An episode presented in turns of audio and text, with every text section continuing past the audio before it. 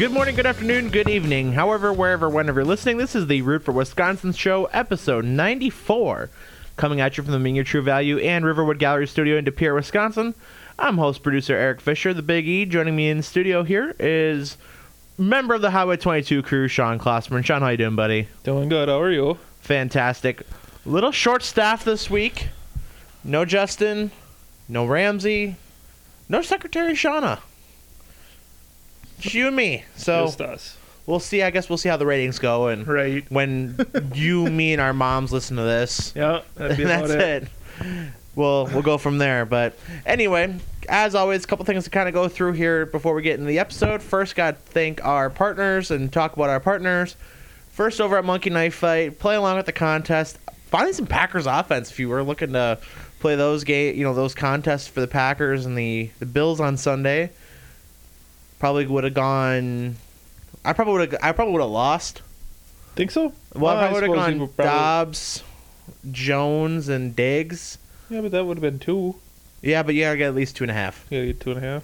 Yeah, Jones didn't score. I don't think I would have gone Samori Toure. No, I don't think anybody would have gone that. And you can't do quarterbacks, so. Anyway, play along with the contest and put money in your pocket. Also, our friends over at Raise Energy, repsports.com, code ROOT4, ROOT, number 4, code ROOT4, 15% off any order with that code word. And some new flavors coming out. New flavor for Halloween just released. They've got the Coil of Joy limited flavor. Go check it out. And their staples of other great flavors as well. Next, we've got Fanatics, over 300-plus powered stores, and that brings us to what we had rooted for. Brought to you by Fanatics, over 300-plus powered stores. Go to Fanatics, check it out, get your favorite team's gear, college football, hashtag college football frenzy. NFL heating up, rep the Packers if you still want to, or like Shauna being a turncoat, she can get some Bills Mafia gear. Yep. Whoever you want to get, it's there. NASCAR wraps up this weekend. Partner with NASCAR, get your favorite driver in time for the championship race on Sunday, which is where Ramsey will be. Hopefully you can get some content out there in Phoenix. Check it out. Again, that's Fanatics. And Sean, what did you root for this last week? I think I rooted for Halloween. We had the Halloween party on Saturday, which was a lot of fun. Had a bunch of people over and had a little bonfire, burned a lot of wood, drank a lot of beer, had some good food.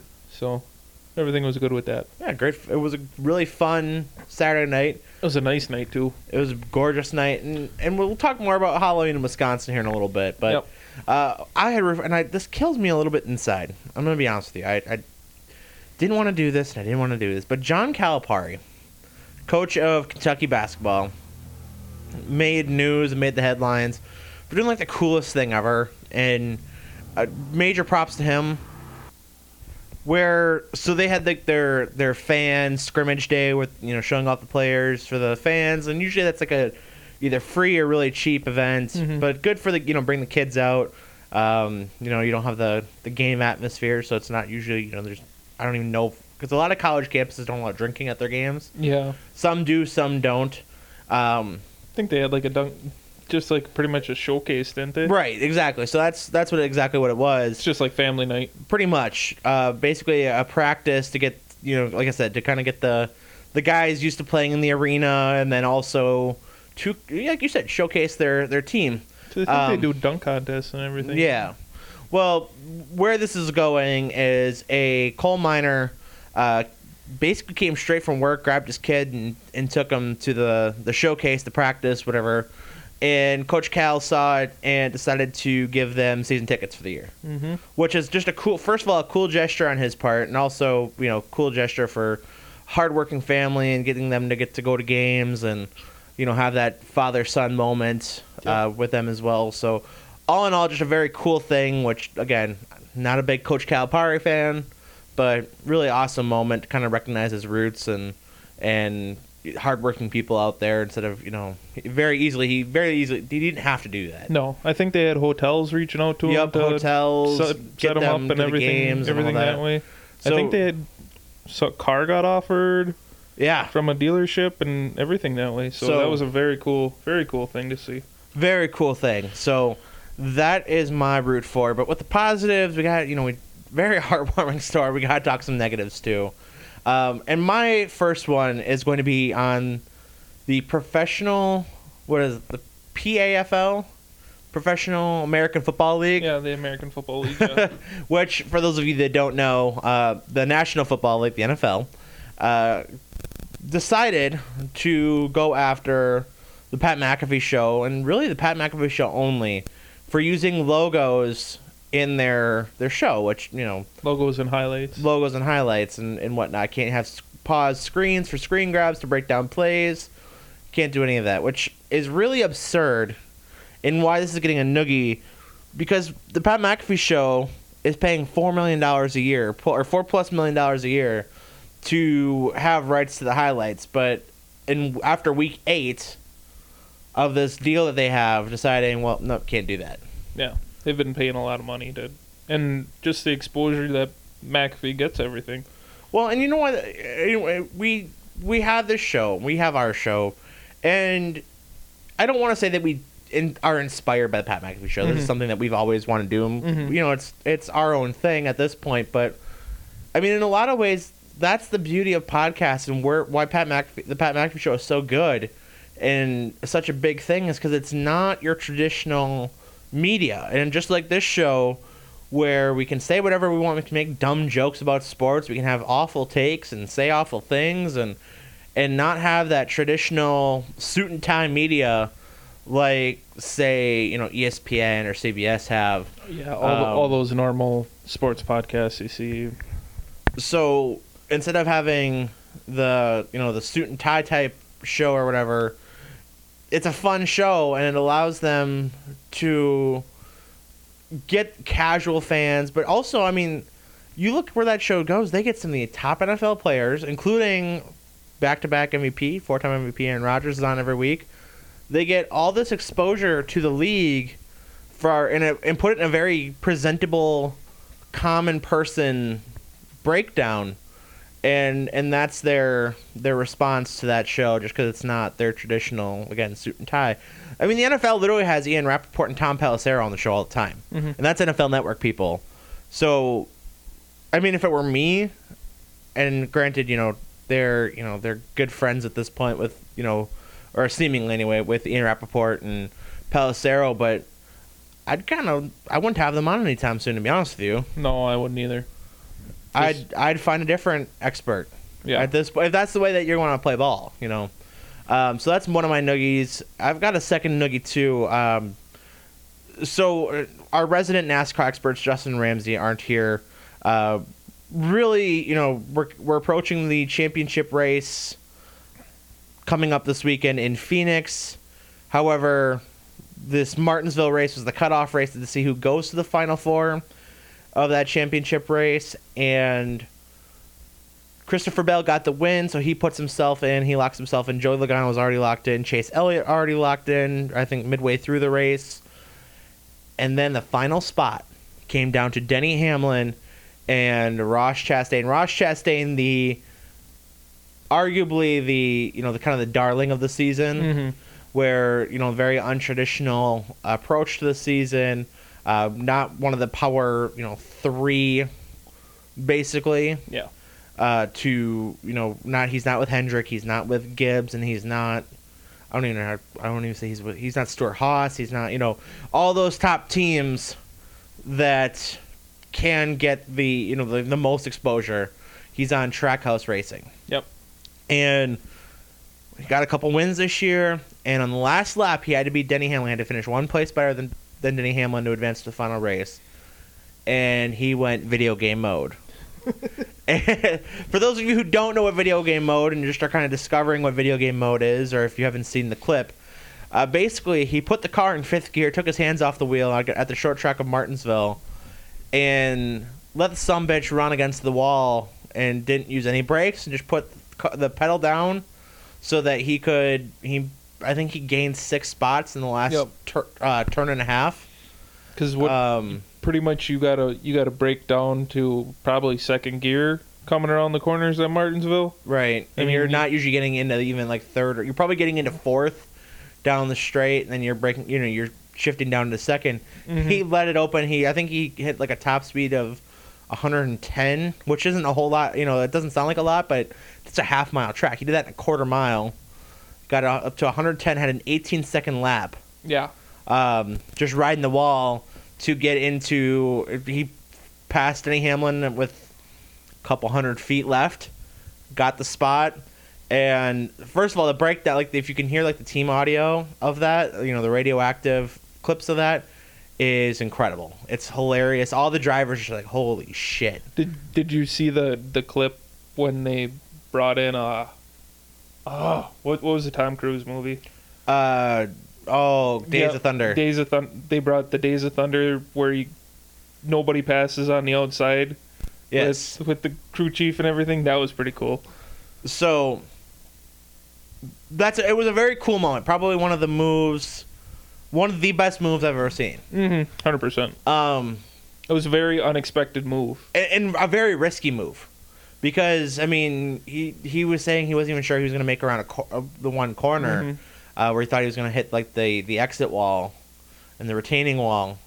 So very risky. Very, you know, and some of the – where I'm going with this and why it's noogie-worthy is some of the criticism that's happened since then.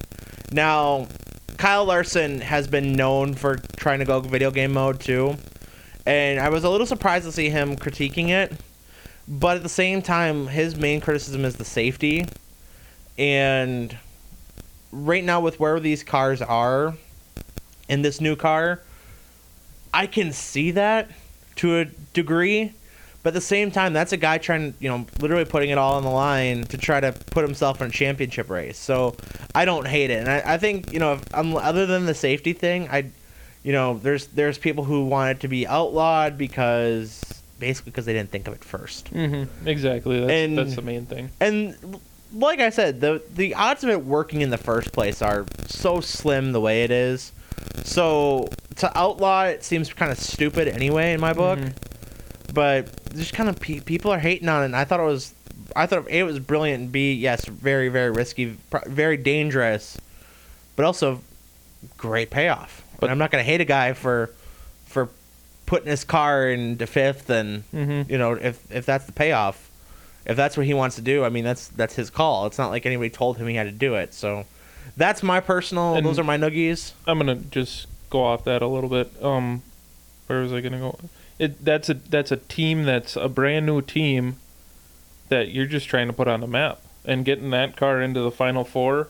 Oh, absolutely! Because that is a major plus for that. Though you know that's a team that you know it combined Chip Ganassi Racing and another team. I can't remember who's the other. Isn't part of it Jordan? Isn't it the Jordan? No, that's the 23XI. Oh, okay. But I can't think of who else was on that team. But in short.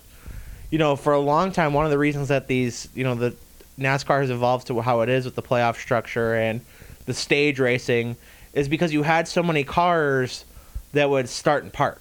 And what that is, for those of you who don't know, is they would literally start the race, run 10, 20 laps, and then take their car to the infield. So you'd have a 43-car starting grid every week, and they'd run a few laps to get their, you know, to keep their car safe. They, you know, they'd run, like I said, 10, 20 laps, and then...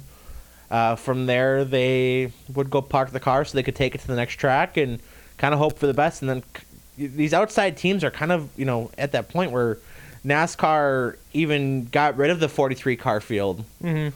Yeah, because it's what now, 38? 38, sometimes 4. It kind of depends on the week, I believe. I'm not 100% on that, but... I think, yeah, it's somewhere around there, though. But for them, they moved it away from the 43-car field because you had, you know... 10 cars doing that anyway. So basically, hey, you've got to compete in these races if you want to keep putting a car out and get the money. So awesome to see that. That was my noogie, or my two noogies. Sean, what do you got? You took my Pat McAfee one. Sorry, my bad. It's kind of where I was going to go, but can I go Quay Walker? Sure. Why not? I mean, we're going to talk about him more later, but just the rookie move of just getting a little heated and just was very uncalled for push that on the sideline. You don't know what was said or anything that way, but just uncalled for. Yeah, and you put your team in a bad position too. Yeah. So you get yourself kicked out of the game.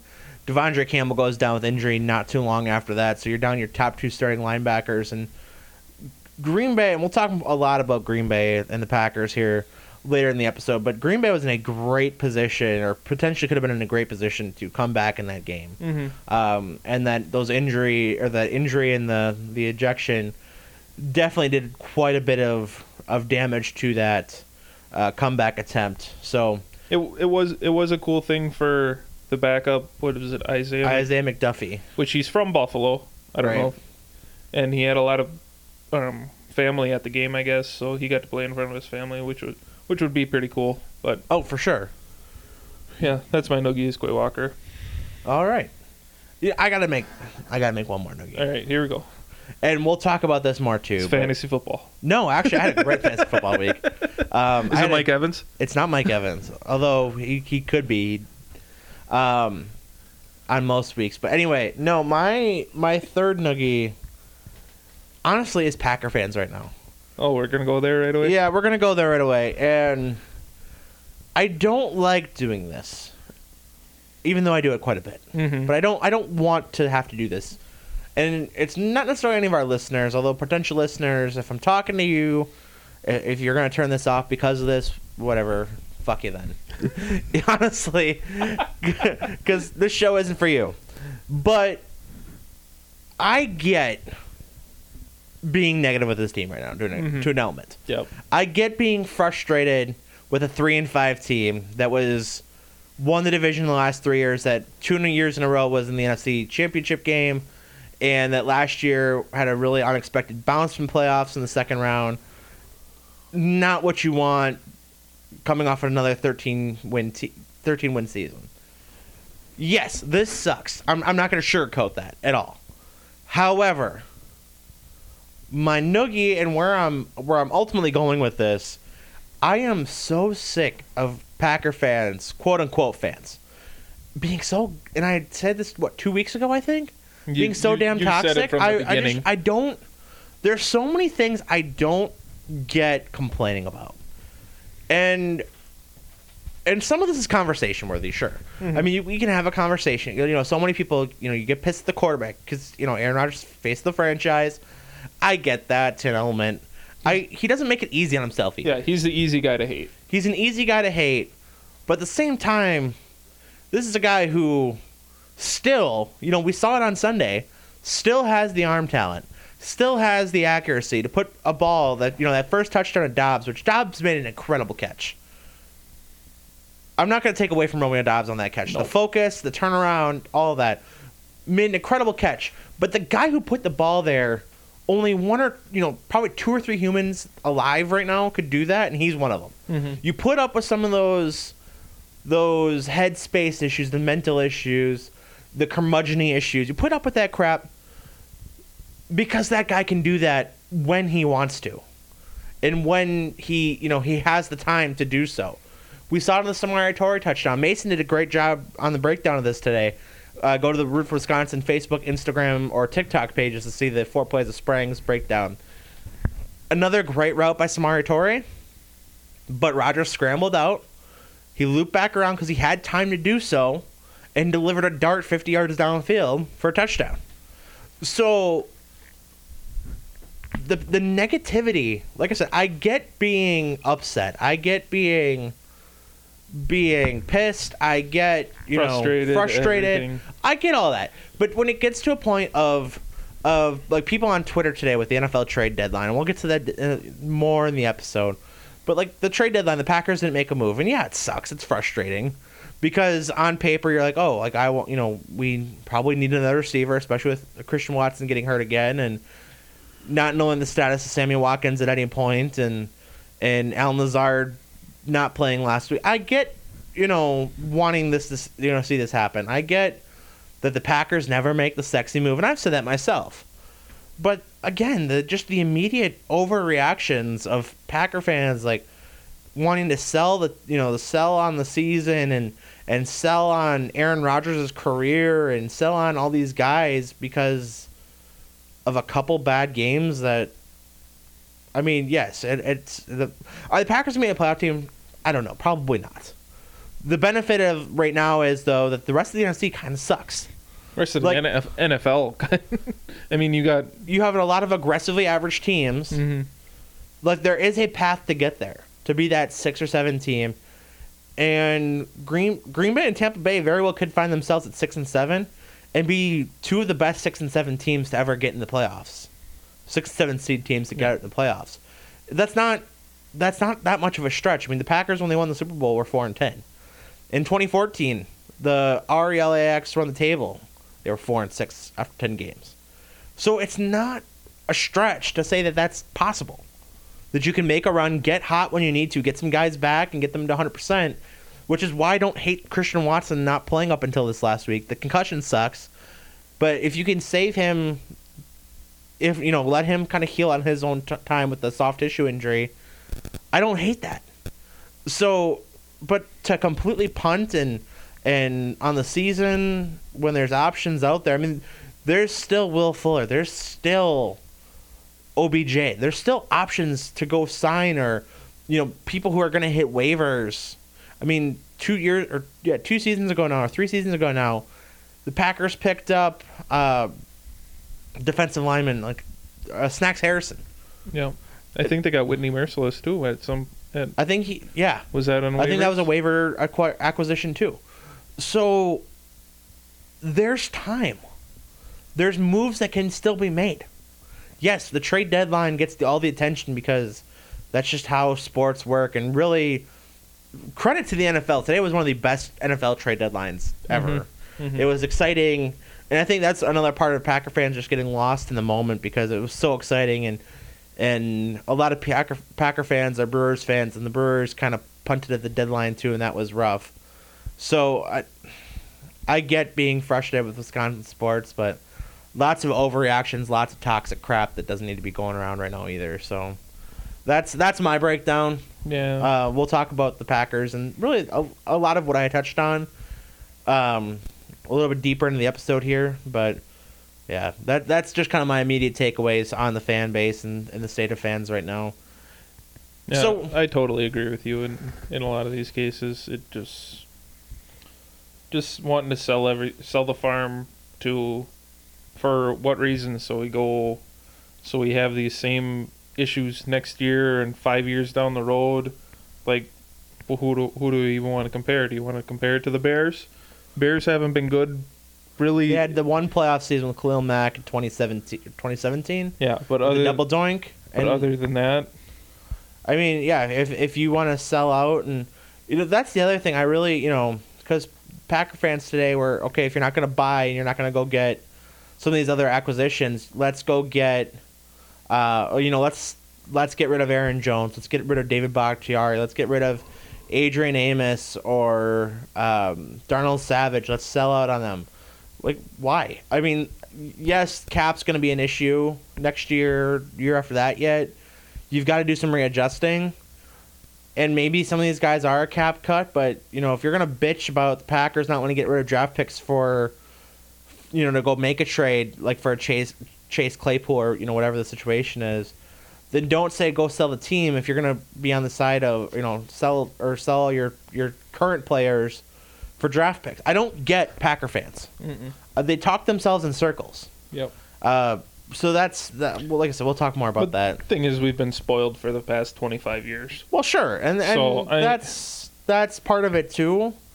And the first time something goes wrong, everyone wants to jump ship, and the world is melting, and we got to fire the front office, everyone in the front office. We got to fire Mark Murphy. We got to fire Matt LaFleur. We got to fire Joe Barry, which I don't hate. I don't hate firing Joe Barry. Don't hate. I'm probably on the same page with that one. But if you're gonna sit here and be on team, you know, fire Matt LaFleur because he's had one bad year. They were been 13-3, 13-3, 13-4 under his watch.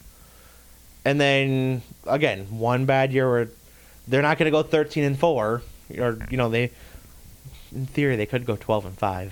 Not going to happen, but it is technically within the realm of possibility. They could still be a 10-win team. They could still be a 10-win team, make the playoffs, and you're going to again want to fire the guy calling for his job at that point. Just can't get on board with that. I'm not saying that this is actually going to happen, but if they make a run and they do make the playoffs, what are all these people going to say then? They're not going to. They don't care. No, I know they don't care, but it's just why are we bitching now compared to if we go on a run and this is the best team. We're so glad we didn't trade anybody. I knew we had the talent from the beginning. Yeah, until they lose in like the championship game. Yeah. Oh, this is why you go get people at the deadline and like shut the fuck up. Right. You know? But anyway, so a couple things to talk about. First, we got to talk about our What's Weird Wisconsin story, and we said a couple minutes ago we were going to talk more about Halloween. First of all, I think Wisconsin or Halloween in the Midwest and in Wisconsin specifically is always kind of a weird holiday. Mm-hmm. And what I mean by that, you have like 3 or 4 different ways to celebrate Halloween, and it makes it very interesting. But the first story in our What's Weird Wisconsin story is A.J. Dillon. Yep. Packers running back. Quad God. Yep. This is a Quadzilla. Very feel-good story. Stayed home on Halloween night, last night, and as part of giving kids trick-or-treat candy, he's also giving out signed autograph cards of himself. So very... I think of other athletes, and other too. Teammates, too? Teammates or opponents, too. Just all over the place, because he's very big into the trading card collecting. Absolutely. So just making, special memories for some of these kids who, you go to a house and you're not even, I'm sure these days almost everybody knows it's A.J. Dillon's house. But, probably. But even if you don't, you're just going to a house and next thing you know, you're getting a candy bar, probably a full-size candy bar too. I'm assuming he's not cheaping out. Get like a full-size candy bar and like an autographed... Just an autographed football card. A.J. Dillon card too. That's a hell of a stop. Mm-hmm. We talk about people... My mom had crappy Halloween candy for the first time ever. And I stopped up there last night. I went to go put my deer stand out. Shauna came with, which she did not love the woods at night. No? Well, we were also out there at dark. It was dark, and we had a flashlight, but that was about it. She did not love going in the woods. She was very scared. Got to invest in one of those headlamps. I agree. Anyway, but why this is really funny to me.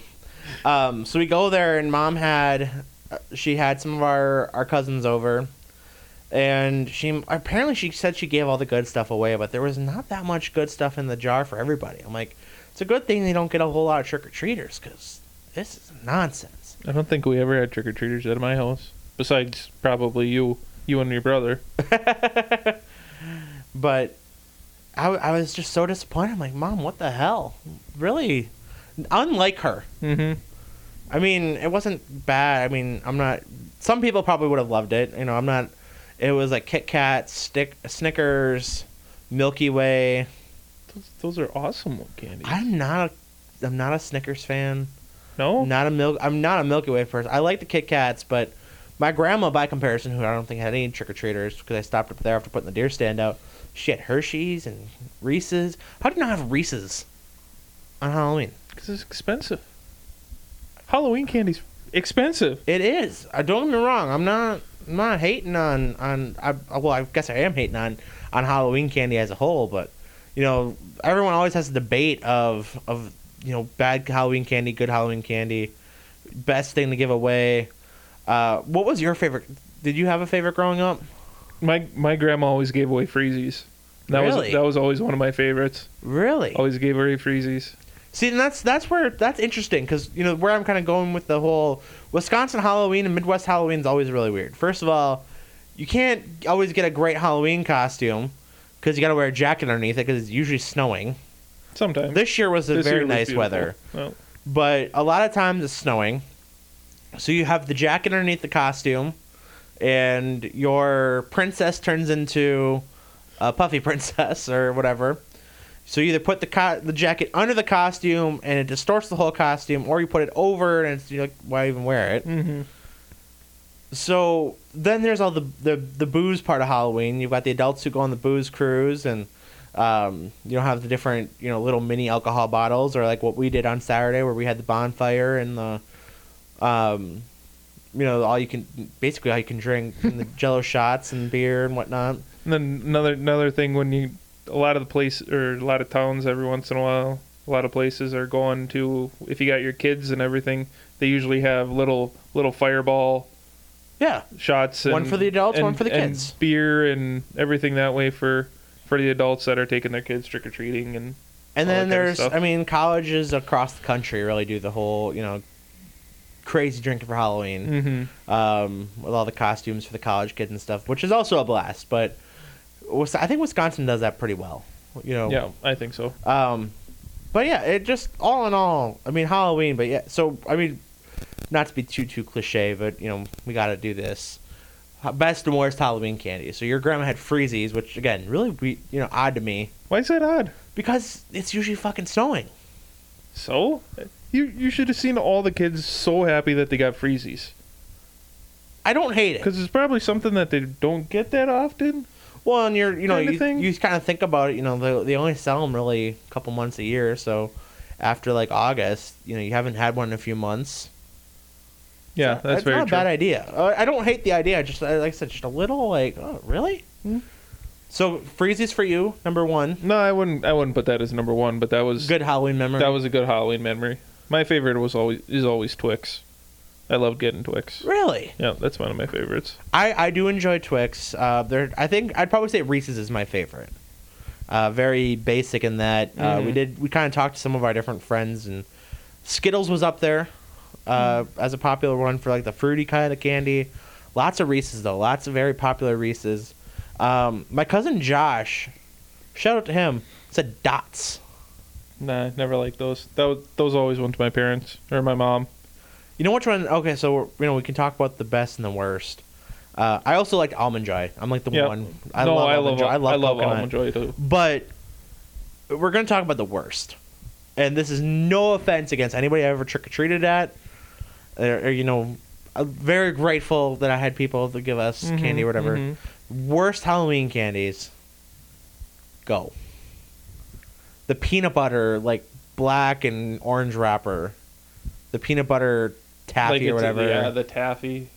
Not a fan. Anything black licorice. Twizzlers. I like Twizzlers, but like red Twizzlers. Yeah, it's got to be the peel Twizzlers. Yes, but no, black licorice is like the dumbest. See, I like black licorice. Really? My grandpa used to have it all the time. So fair enough. Kind of gotta. How do you feel about people giving away apples? That's a very cliche, like a hate on Halloween apples, thing. Oranges, you know. I don't hate. I don't love apples, but I don't hate it. But where do you stand on candy corn? I never liked candy corn. Yeah, I take or leave it. Like if I have a piece of it, great. Shauna loves candy corn. I just I don't. It is not a must buy for me. No. It's okay. I mean, I'm not gonna seek it out. Or I would go anything dark chocolate. I don't. See, I like dark chocolate. I can't stand dark chocolate. When I used to ride the bus, we'd always get a can of soda from the bus driver for Halloween. You know what I've never... something kind of cool. You know, everyone jokes about it, but I don't think I ever experienced... I don't think I ever got a toothbrush for Halloween.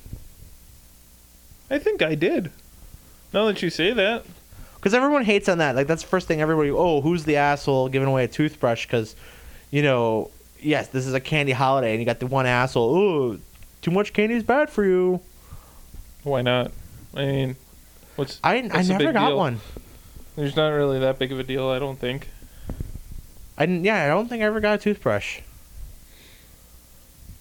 It's a difference. You go to the dentist, you got to pay for a toothbrush, or you usually end up getting a toothbrush with your cleaning and everything. So. Well, I think it's just like the principle of. I mean. Yeah, I know. I get, you know, where some people. Again, get like, you know, salty about like, yeah, this, you know, don't ruin it. Raisins.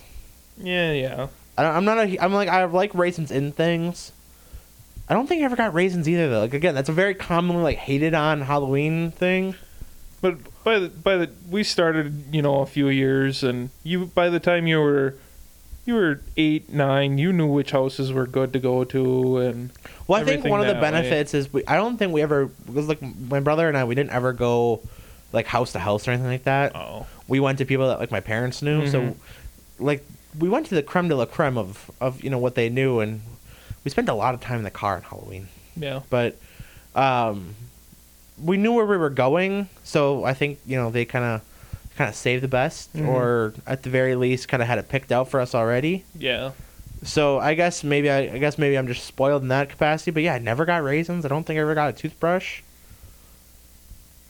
I don't know. I haven't trick-or-treated in I don't know how long. So. We should do that next year. We should have did the trunk-or-treat with Shauna. I know. That would have been so much fun. She put her foot down and not let us go. It's an event to the public, but we couldn't go. I don't get it. We'll have to do that next year. Yeah. You, me, Rams. Yeah, we'll set up the Root for Wisconsin. The Root for Wisconsin trunk-or-treat at Shauna's school that I'm not gonna release the name of. But we could do it at your apartment. No, I want to go to her trunk or treat and cause chaos. No, I don't want to do it here. We don't have to do chaos. Well, no. Maybe we don't. She wouldn't like you very much if you can have chaos. But I still want to go. Like I want to go to somebody else's trunk or treat. Uh huh. I don't want to host one. I think that's kind of a dumb idea. To be honest with you, I don't get it. Just get a big friend group and. I mean. For, you know, there's going to be the people who say no because you're, you know, 20, mm-hmm. in your late 20s. But there's going to be enough people who say, oh, that's fun. Right. If you get, like, one full-size candy bar out of the thing, like, that's... or a beer. Yeah, or a beer. That's a win. Yep, that's totally a win. I think we should do that next year. That might be a good idea. Because it's on a Tuesday next year. Eh. Huh? I say we do the recording of the podcast, and then we go trick-or-treating. No, or we do trick-or-treat first, then... No, we do the podcast at the trunk-or-treat. No, we're not doing trunk-or-treat. We're going trick-or-treating. We're doing podcast while we trick-or-treat? Yes. Oh, we're going to this house. They got full-size candy bars. Yes. Maybe we'll Facebook Live it instead. We'll do a Facebook Live episode. We're going to not get any listens this week. No way. All right. Anyway, so that's What's Weird Wisconsin. And Halloween as a whole, and the Halloween stereotypical talk of podcasts and radio shows do every year. Got that out of the way. Fulfilled our podcasting duty. Yep. And with that, we can talk some more sports now. Yep, here we go. So, World Series tied up at 1. That'll be on in here in a little bit. Game 3 starts in just a little bit, I believe. They're back in Philly now. Phillies took game 1 in exciting, crazy fashion. We're down 5-0, came back, tied the game, took the lead in the 10th, and then almost gave it right away. And a very, not controversial call, but definitely the right call, but one that you don't see a whole lot, where Almeida Diaz leaned into a pitch to try to draw the hit by pitch, 2-0 count. The ump ruled that he did not get out of the way, and then he leaned into it. So instead of awarding him first base, he just ruled it a ball. So it was a 3-0 count. Then Diaz swung at the 3-0 pitch, which probably would have been ball 4, and missed. And then on 3-1, he swung again and grounded out to short to end the game. So game 3, the Astros came out swinging on game 2, did not give up a 5-0 lead in game 2. So game 3 takes place tonight in Philadelphia after a one-day rain delay. So they took Sunday off for the travel day. Monday had the delay. So game 3 underway tonight. The Bucks in the NBA, you know, I said, you know, the last 2 weeks we're not going to talk Bucks because they're boring. Regular season doesn't matter. And the regular season still doesn't matter. Only undefeated team in basketball right now. They're playing some damn good basketball.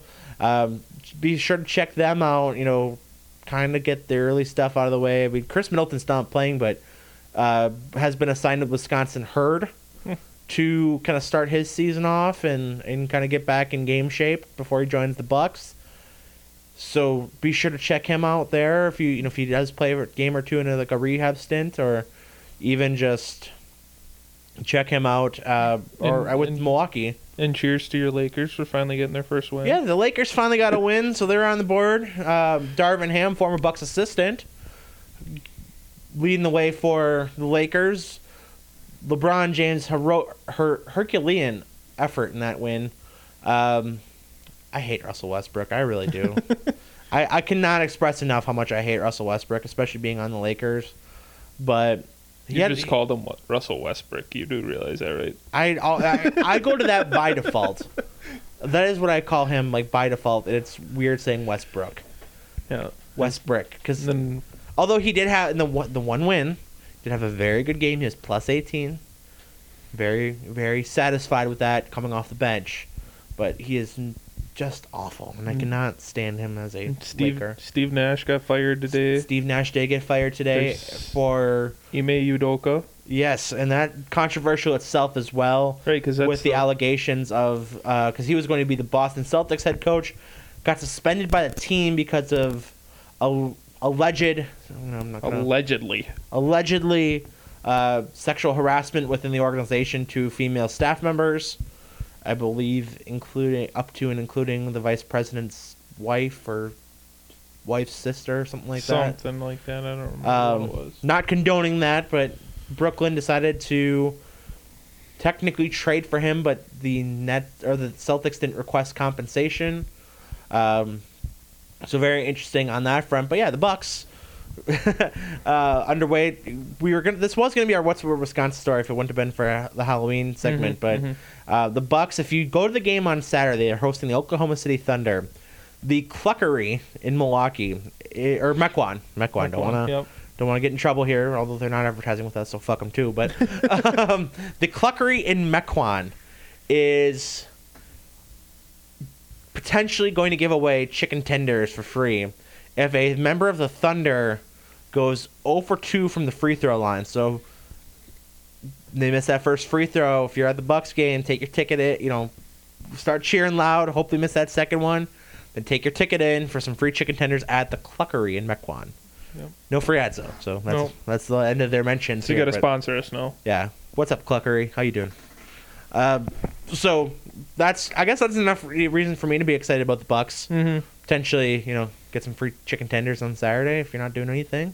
Head down to Milwaukee. Tickets are, I'm guessing, pretty cheap because the regular season is awful.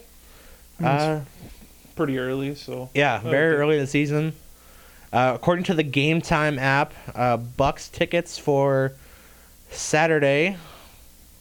Well, for tomorrow's game, or tonight's game, I should say, they're as low as $4 against the Pistons. As for Sunday, if you're looking for two tickets, for section 214, row 13, $16 gets you in the door per ticket. Oh, per ticket? Not counting fees. With fees, ends up being, for two tickets, $58 total. So your two tickets for $32 and whatever that works out to. Yeah. But not bad. Not bad for a professional sporting event, and potentially for chicken tenders. Yeah. So I've never went to a Bucks game at the new. I have not been in the new arena for a Bucks game either. I don't think. Yeah, we went for SmackDown last year, right? A house show. A house show, yeah, that's right. House show. That was the first time I've ever been in Fiserv. Mm-hmm. I have not been to a Bucks game there, and you know what the funny thing is? I never planned on going to one at the Bradley, and I went to three. And every time I went there, I was like, yep, never going back there again. And then I would go back. Mm-hmm. Went to a Bucks-Raptors game, the initial point Giannis run, when the Bucks were so far out of it, they just decided, hey, let's just give Giannis the ball and see what happens. And he had that streak of triple-doubles. I was at the Bucks-Raptors 2016. I went to Bucks-Cavs in the 16-17 season, so the Cavs were the defending champs, with LeBron and Kyrie and Kevin Love versus Cash Middleton and Giannis. So that was a fun game, and then I think I went Bucks-Pacers in the last year at the Bradley Center, and I think I saw one Bucks win. Probably. So what you're saying is you're the jinx? No, because when I went to the Cavs game, I was wearing Cavs gear, so I wasn't upset. Oh, of course you were. Call it a win. So I was 2-1. Still not a win. It's a win for me. My team won. I had my Cavs. Well, actually, no, because you probably had a Cavs shirt and a Bucks hat. Yep. No one knew. I did. That's exactly what I did. So. Am I that predictable? Yeah, you are. I don't hate it. It is what it is. All right. So that's, I guess, if you're going to, like I said, that's your Bucks take. Badgers back in action after their bye, hosting Maryland this week. Now, Tua Tagovailoa's brother is going to play for the Terrapins this weekend. What's his name? Talia? I'm not sure. I have no idea. You're not going to try to say it? I did just try. That's Justin's probably pissed off when he's listening to this. Probably. He's probably, oh, it's this and this. Tagovailoa. Okay, Justin, well, hop on, you know? But he is going to be the starting quarterback. The Terrapins at 6-2, or I think they're 6-2. I would have better double check, but yeah, they're either 6-2 or 5-3. Very good on the year. Mm-hmm. Versus the 4-4 Badgers. The Badgers are the favorite in the game, though, which is very surprising to me. Then they're a heavy favorite too at home. Yeah, so Badgers at home. Badgers are at home. It's at Camp Randall. Tickets still available for that one as well. If you're interested in going to that game, according to the Game Time app, get in the door for $21 plus fees. That's not bad. So, sure, check that out if you want to as well. And that's the upper section, but still not bad. Badger games are a blast. So, head down to Camp Randall if you're heading that way too. Early kick this week. That'll be an 11 o'clock game Saturday afternoon or mid-afternoon, early morning, mid-afternoon. Badgers a 5-point favorite against the Terrapins. The 6-2 Terrapins. The 4-4 Badgers. Okay. Who Terrapins played this year? They played a fairly decent schedule, or? That's a good question. So Maryland, coming into this game, they beat Buffalo. Wow. What a catch. Castellanos' first pitch of the World Series. Game 3, sliding catch to Rob Altuve of a opening base hit.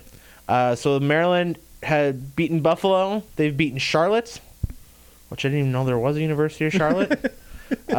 They beat SMU. They lost to Michigan. But I believe they covered that game, if I'm not mistaken. Yeah, because that was a pretty good game. 34-27. They should almost won. They beat Michigan State. They lost to Purdue by 2. They beat Indiana, and they squeaked by Northwestern 31-24 this last week. Or, no, they had the bye week this week, too. So their last action, they squeaked by actually 3 really close wins in a row. 31-29 over, or 31-29 loss to Purdue, a 38-33 win over Indiana, and a 31-24 win over Northwestern. You talking about their schedule reminded me of. I had another noogie that I had forgotten about. What do you got? Michigan State. Oh, with the big brawl. Which, yes. Okay, this has got to be one of the stupidest things in sports. Why would you have the opposing teams come down the same tunnel? Well, it's just like the Packers and Buffalo. Yes, I know. That's that makes no sense. Yes. But, no sense. That was after the game, correct? Yes, that was after the game, and the ones with the Packers and Buffalo was at the start of the game. Right. Yeah, I don't get that for a second. No. There. You're asking for trouble, especially if it's a heated game, rivalry game like that. The rivalry game, exactly. The fact that that doesn't happen more is actually probably more surprising than the fact that it happened in the first place. Yep, I agree with you. So, I'm sorry, I just had a little tangent. That reminded me of it. Because I knew I had another one, but I couldn't remember what it was. And you mentioned a Michigan State, reminded me of it, so... So, yeah, Badgers, I think they're in a good spot. Potentially get above 500 for the first time all year. Very big win coming up, hopefully. Hoping so. We'll talk more. We'll break that down in our pick segment a little bit more, but Badgers back in action this week. Kind of looking across at the other side of the coin, though, with college sports. First, we'll talk about that later. But while we're talking about college sports kind of getting underway, college basketball, as we kind of referred to with the Calipari story, getting underway. Green Bay Phoenix action that I'm taking part of with the radio broadcast as the producer. Got underway last week. Very excited about that. 2 more exhibition games, 1 for each team. Women are in action on Wednesday night, so tonight, as you're listening to this, hopefully. And then the men on Thursday night, both games at home, I believe. Michigan Tech for both teams. To get one last tune-up before the season starts. Badgers also posting some in-state team. I believe they played Eau Claire for their tune-up game. I'm not sure if they have another one coming up or not. Let me just kind of look into that here. But college basketball getting underway is always great, too. Yeah. I think college basketball does a very good job of, mixing in enough big games to matter. And also getting, tune-ups for, the big schools. Because... Wisconsin's going to play Eau Claire. They're going to play...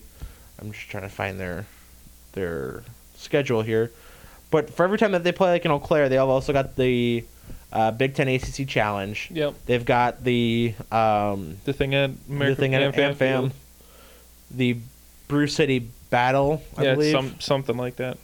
Which is, I know we talked about this before, but are that going to be a yearly thing? No. I think the hope is that it's going to be, but they have not announced it. It'd be kind of cool to do Madison against Milwaukee. Like if you could, this might be stupid, but like if you could get a basketball court put in Camp Randall or something.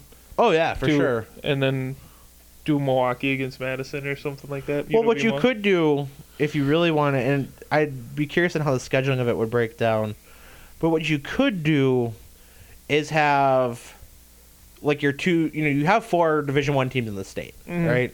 And you could kind of rotate who plays who on a year-by-year basis. Like you could have, and you don't even have to have like Green Bay versus Milwaukee and Wisconsin versus Marquette. You could have Marquette play Green Bay, or have Marquette play Milwaukee there, and then have Wisconsin versus Green Bay, or have Green Bay versus Marquette and whatever. You could even have the one-off Milwaukee-Green Bay, have that early conference game, or just play three times that year. I mean, I'm sure no team would be too upset about that if Wisconsin... Or do the exhibition game there. Sure, I mean, any of it. Something like that. But Wisconsin does not have their exhibition games on their website, but they will be back in action on next Monday against South Dakota. So maybe they're only playing the one against Eau Claire.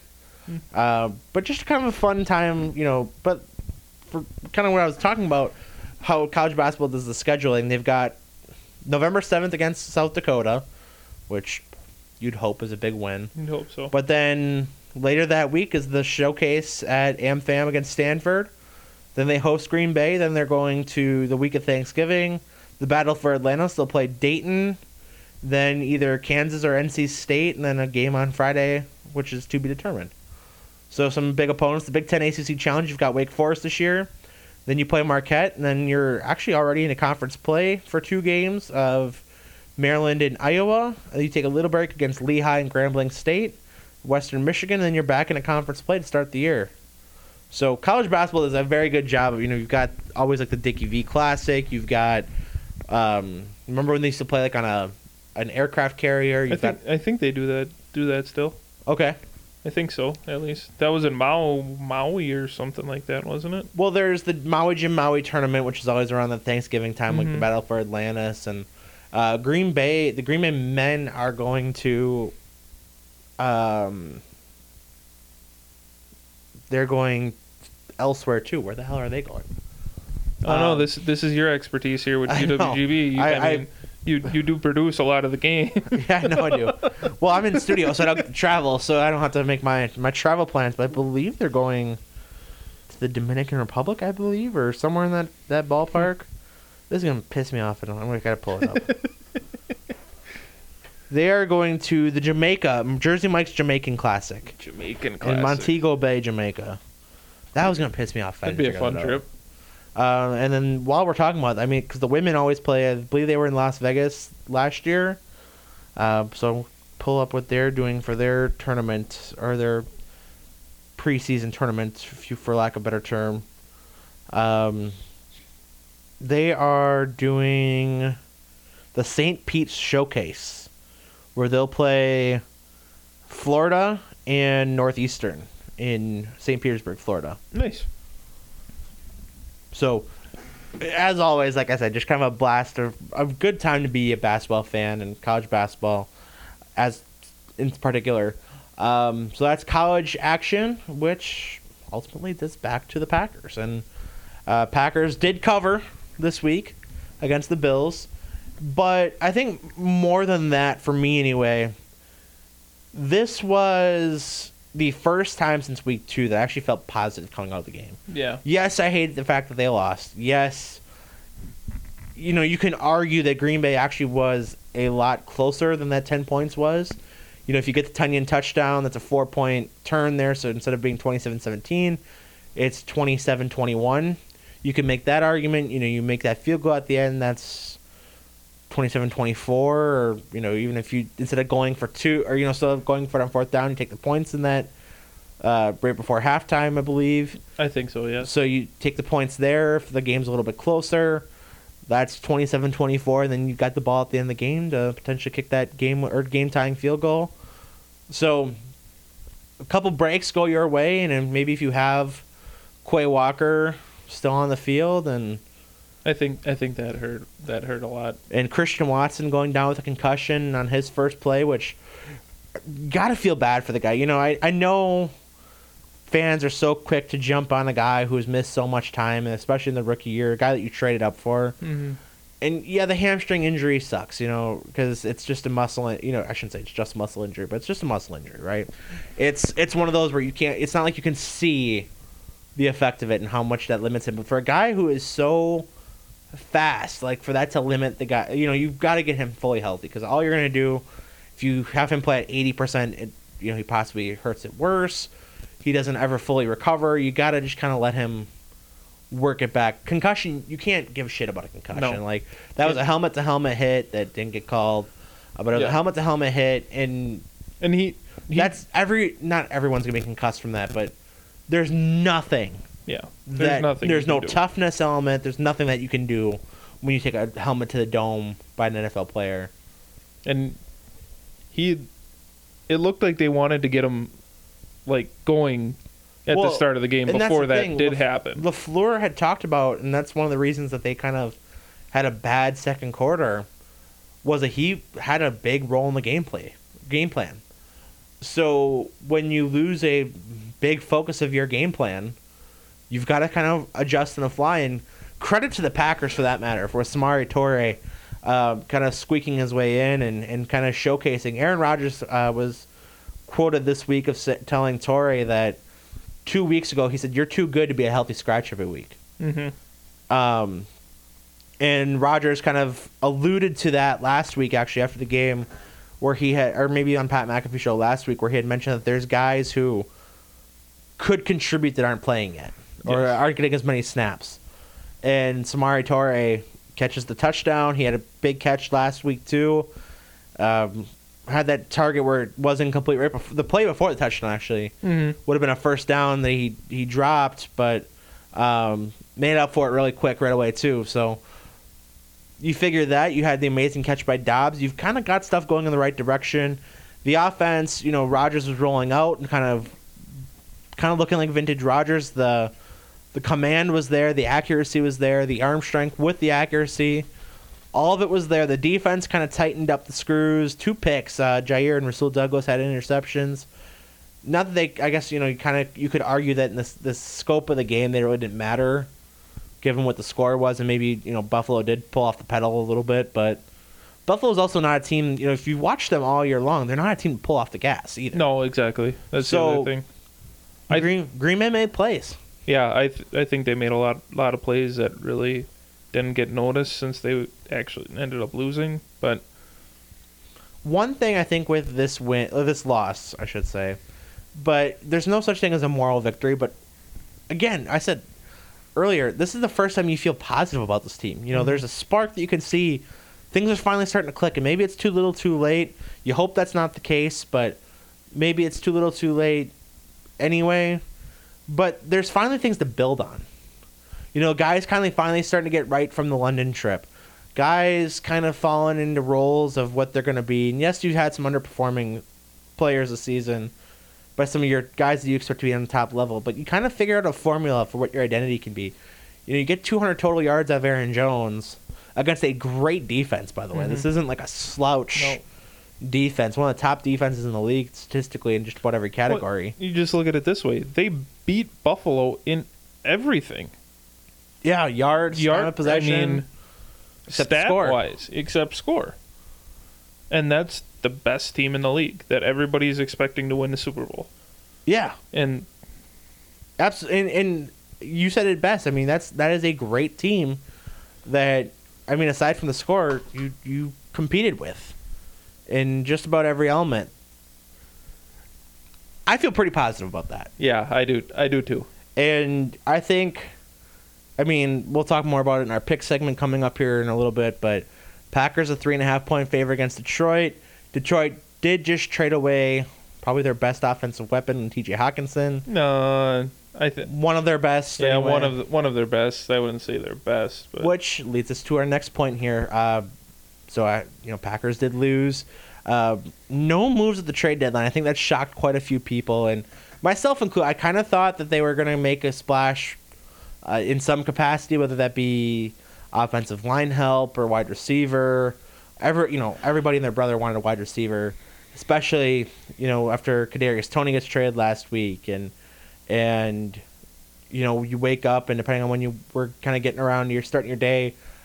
Chase Claypool gets traded to Chicago, and the Vikings go get T.J. Hockenson from Detroit, and you see some of these weapons that got traded last week, and Christian McCaffrey. Not that you're ever going to be on Christian McCaffrey, but you see some of these weapons going to teams and teams looking to build on, and you're just not in that place right now. But at the same time, and I know we talked about this throughout today as well, I think there's a lot of teams overspending right now too.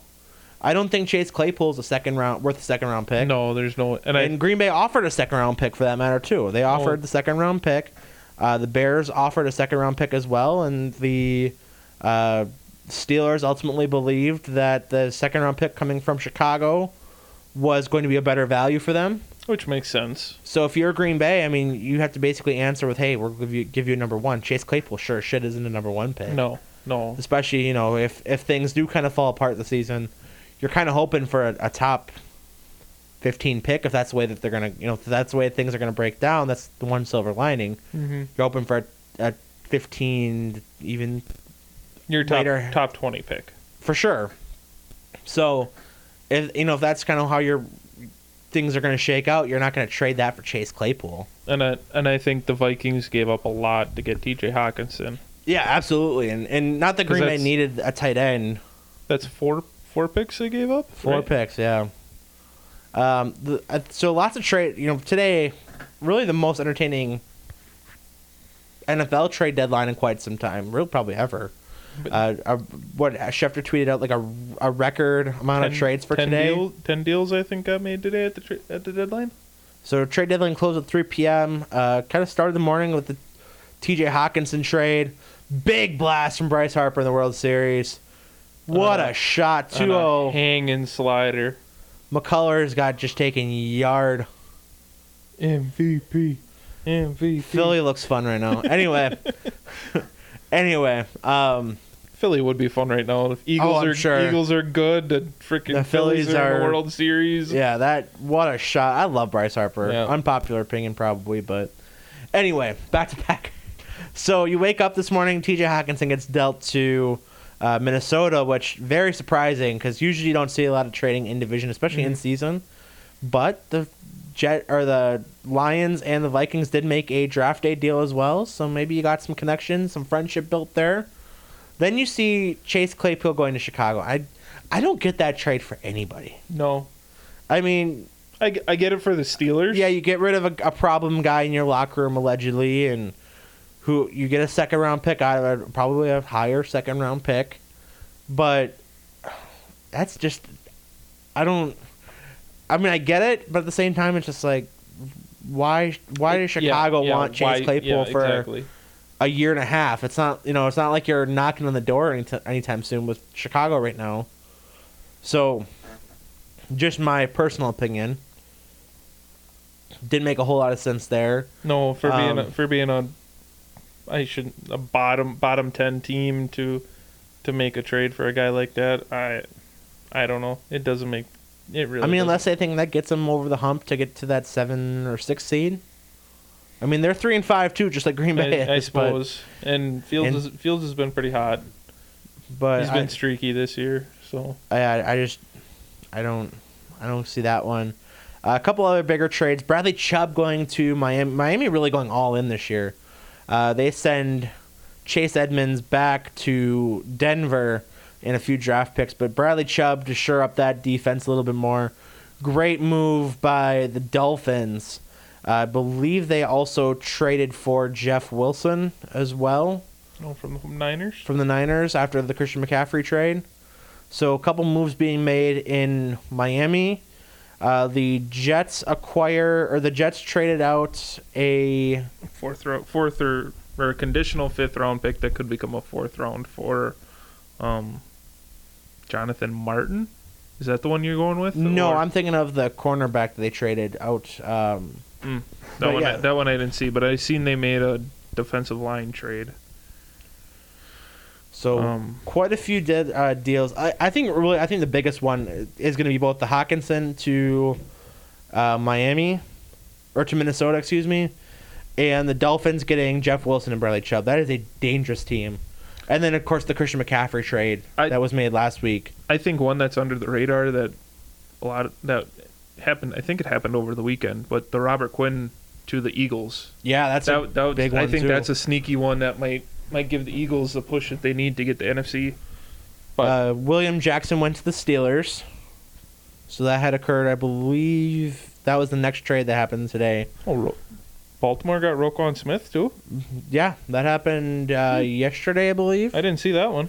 I think the weirdest trade of the day goes to the Jaguars, who went and acquired Calvin Ridley, the suspended Calvin Ridley, from the Falcons for a conditional pick ranging from second round to sixth round, which Ridley... So here's the oddity of this story. Ridley caught his last pass from the Falcons on October 24th, 2021. He took some time off mentally, took the rest of the season off, and then got busted for gambling, where he's suspended for this full season and indefinitely after this full season. Ironically, the game that he in part bet on was the Jags to cover against the Falcons last year. So he is going to... Jacksonville, and a pick of some condition is going to Atlanta, depending on how the contract situation and when Ridley would end up playing. We talked about the Chase Claypool trade, the TJ Hawkinson trade. Another great fantasy football trade, or fantasy football impact trade. The Bills get Nyheim Hines, and they acquire Nyheim Hines from the Colts for Zach Moss, a 2023 conditional sixth-round pick. That's a fleece job in and of itself, too, because that's a guy, Nyheim Hines, who, he just, again, fantasy football-wise, has a big impact, going to a team where he's probably going to be the future back instead of sitting behind Jonathan Taylor. You think he's going to be the future back, though? Devin Singletary sure looked good on Sunday night. At the very least, he's going to be the pass-catching back. Like I said, that's a big fantasy football impact. But it's... I don't know if I agree with you with that, because I really liked... the rookie, Dalvin Cook's brother, James Cook. Sure. He played. I thought he played pretty good on Sunday night. But what I will also say, just kind of going with that, though, this is a guy who did start over Jonathan Taylor that rookie year for Jonathan Taylor. Yes, very true. And Jonathan Taylor, granted, had a lot of miles put on him at Wisconsin, but he did start over him for the majority of that first season until Jonathan Taylor just couldn't be denied anymore. But... Nyheim Hines is a good running back. So, good fit for them. You mentioned the Roquan Smith trade. Yeah, I see Deion Jones to Cleveland from Atlanta. I see that one now. We talked about Kadarius Toney already, where he goes to the Chiefs from the Giants. Robert Quinn went to the Eagles from the Bears. And Christian McCaffrey, I think the big one's going to be the Christian McCaffrey one. Yeah, and he looked really good. Somewhere. Four total touchdowns. Three total touchdowns. Yeah, hat trick. Passing touchdown, receiving touchdown, and rushing touchdown. First time since 2005. I think it was 2005. Which that has occurred. Who was it? Was it LT? That's my guess. I don't think I saw who it was, but let me. I'm thinking it was him or Priest Holmes, because that one sounds like it could be two. So I don't remember Priest Holmes throwing the ball much, though. I remember LT doing it. I remember LT doing it a lot. But I feel like LT was 08, 09. I don't know if it was 2000. Oh, no, he was a lot earlier than that. No, yeah, I know that, but that's kind of where I feel like LT would be. But I don't Let's take a look, see if the NFL, or PAFL. Yeah, the PAFL. Has that breakdown here. But, I mean... Putting McCaffrey in the 49ers offense, I think, is, and giving Kyle Shanahan that piece to work with is that is such a Kyle Shanahan fit too. Exactly. Like that, exactly. It's borderline ridiculous. Mm-hmm. That and I don't think they gave up as much as they should have. I really don't. You know, when he first got traded, I really kind of thought that they gave up too much. I didn't realize the year that he was having in Carolina on a very shitty Carolina team. And for him to do that, yeah, it was LT, by the way. It was LT. Okay. It's the fourth ever to do it. First since LT in 2005, David Patton in 2001, and Walter Payton in 1979. Who's David Patton? I have no idea. I've never heard that name befor. But he did it in 2001. So good for him. But it's probably one of those guys that had a really good game and then fell off the face of the earth. It's like for every, you know, you think about like random records, right? It's like, who's the guy from the Patriots? Jonas Gray. Yeah, right? Wasn't that the guy? He had 260 yards or something like that in one game, and then had 50 the rest of the year. But I'm thinking of, like, you know, for every time there's like a, you know, you think of like the passing touchdowns, right, or like a single game passing record. You have Aaron Rodgers, guys who've thrown 6 touchdowns or whatever. You've got like Aaron Rodgers. You've got like Brett Favre. I don't think he had that many, but I'm just throwing names out. You've got Tom Brady. You've got that. Then you got like Matt Flynn, who started like 5 games ever. Mm-hmm. David Patton, may he rest in peace. He passed away last year. Mm. He was a pro football wide receiver for... Oh, he's a wide receiver even. He wasn't even a running back. Yeah, he initially started his pro football career in the Arena Football League, playing for the Albany Firebirds in 1996.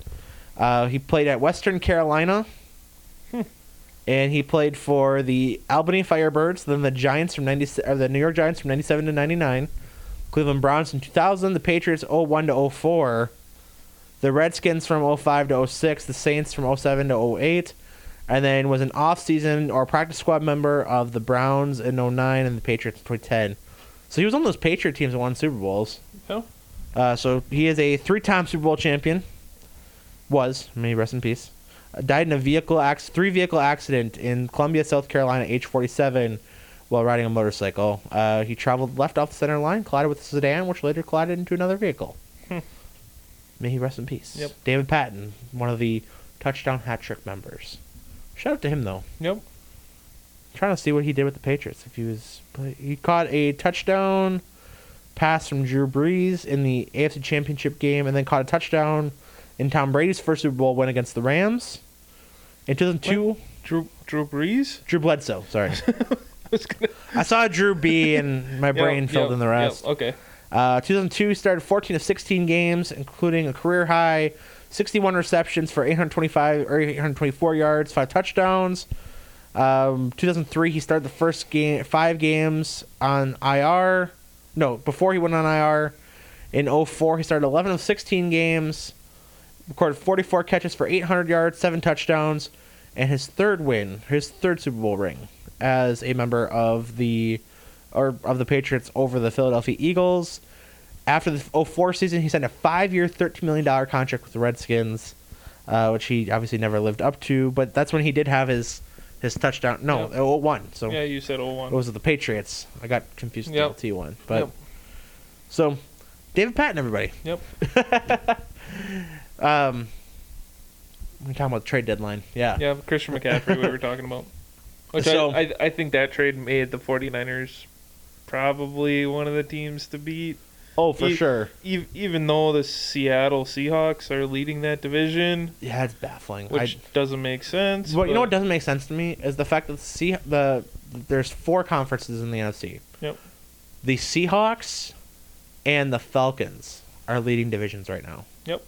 The Falcons are leading a division that has Tom Brady and the Buccaneers, has the Saints in it, who are just always offensively going a million miles an hour, even with Andy Dalton and Jameis Winston at the helm.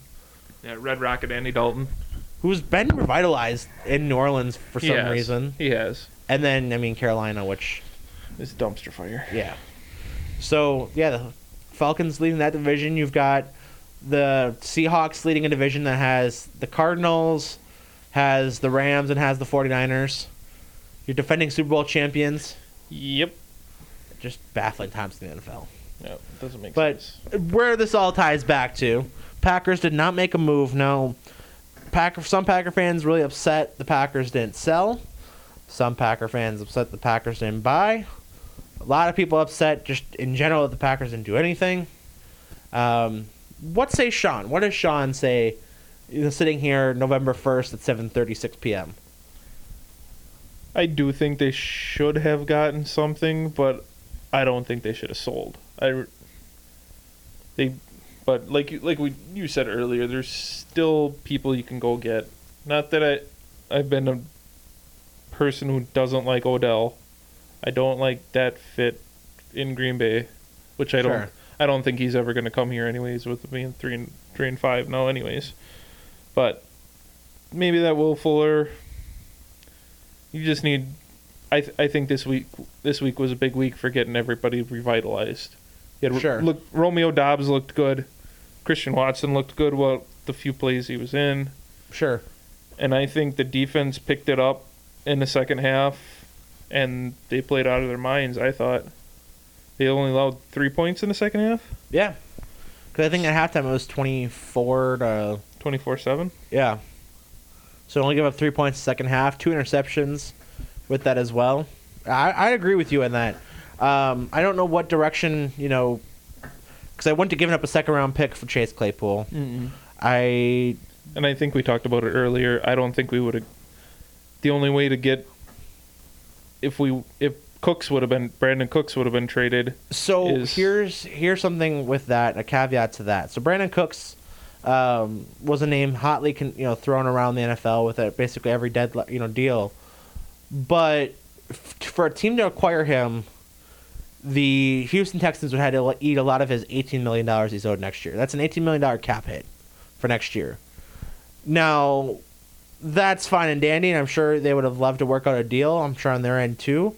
However, the deadline to restructure a deal so it doesn't count would have been yesterday. Okay. So, and I didn't know that right away either. So that's another fit. A bit surprised, and maybe we'll hear more of it in the next couple days here, but I probably would have called Denver and seen what they wanted for Jerry Jeudy. That's really the only one I would have probably been okay with, like a second round pick for. Would you want a Jerry Jeudy or would you want Courtland Sutton? I think you can get Jeudy a lot easier than you get Sutton. You think? So? I think Sutton would have been easier to get. I think Jeudy fits more in financially in terms of he's still on the rookie deal. You get a year and change out of him yet. I get that. So I feel like he's been injury prone though too, and I don't know. Yeah, I get that too. So, I mean, it's not.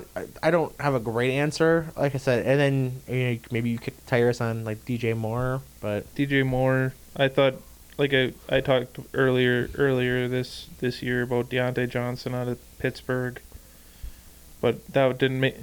The Packers were just in a cap. I think their cap constraints had a lot to do with a lot of stuff too. Oh, 100% it did, and that's kind of where you're at as an organization where you can't go too much all in because you have those cap restraints and salary cap hell where next couple of years probably gonna be a little. You either gotta get creative or you gotta sell on some guys in some capacity and see what happens from there, but. So, just hypothetical, you trade Bakhtiari, we'd probably still have to eat a lot of his cap, wouldn't you think? I think we'd have to eat. You have a lot of dead cap, you'd have to, and then you're paying somebody who's not going to play for you. Yeah, exactly. Same with, I think, Amos. Amos would be, because that was one that was thrown around that maybe to get traded.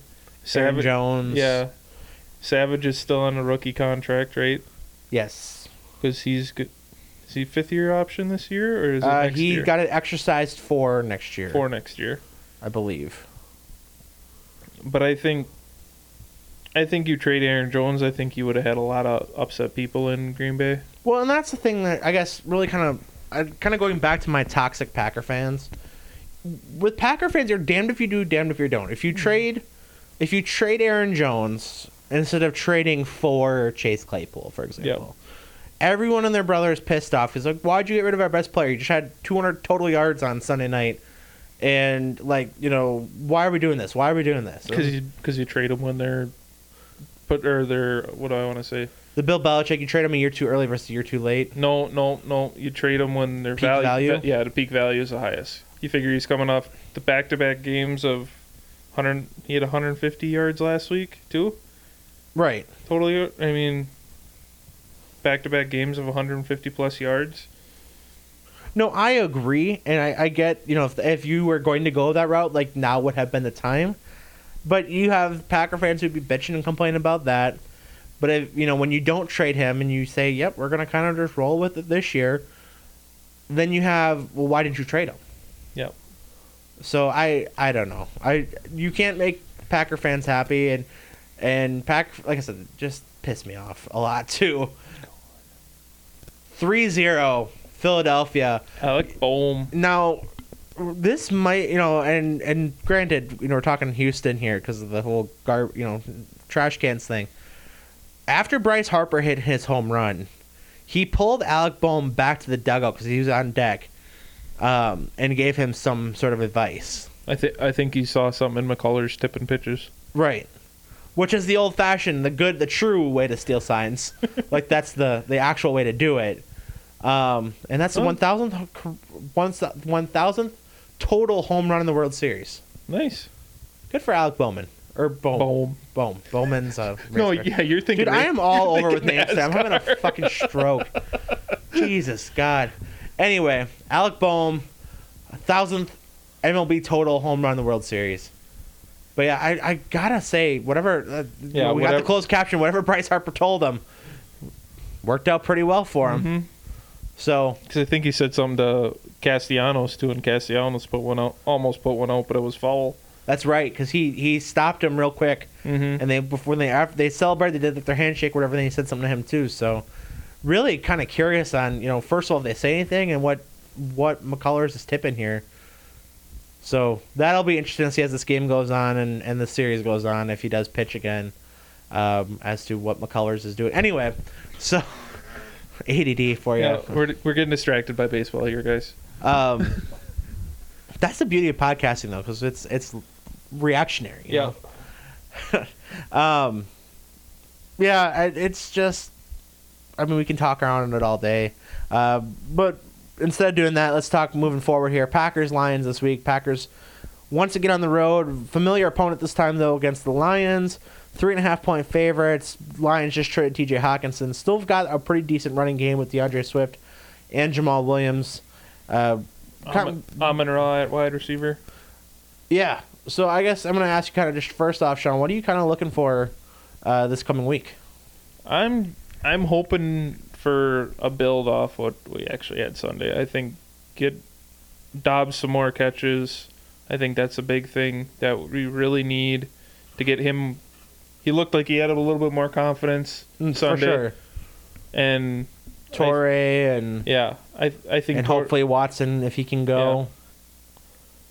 Yeah, I think so. And just keep feeding Aaron Jones. Yeah. I like that. I mean, he's just...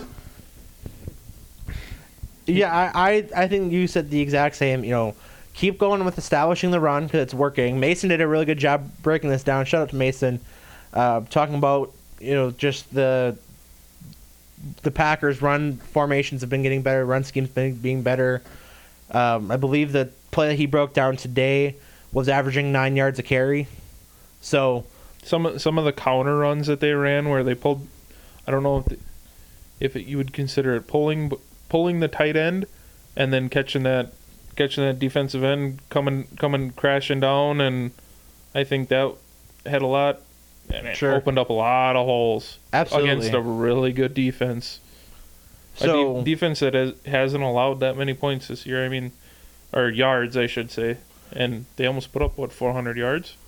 Yeah, absolutely. 389, I think, was the final. And for the the Packers are going into a team that gives up 154 yards on the ground, 276 through the air. So the playbook is there. Mm-hmm. And, you know, if you're a fantasy football person or if you want to play the contest Monkey Knife Fight, Aaron Jones has almost got to be a lock, if you're asking me. I would think so. I mean, he's going to find his way in the end zone this week. I would hope Doubs would. Yeah. And then probably pick your poison between Swift and Williams or St. Brown.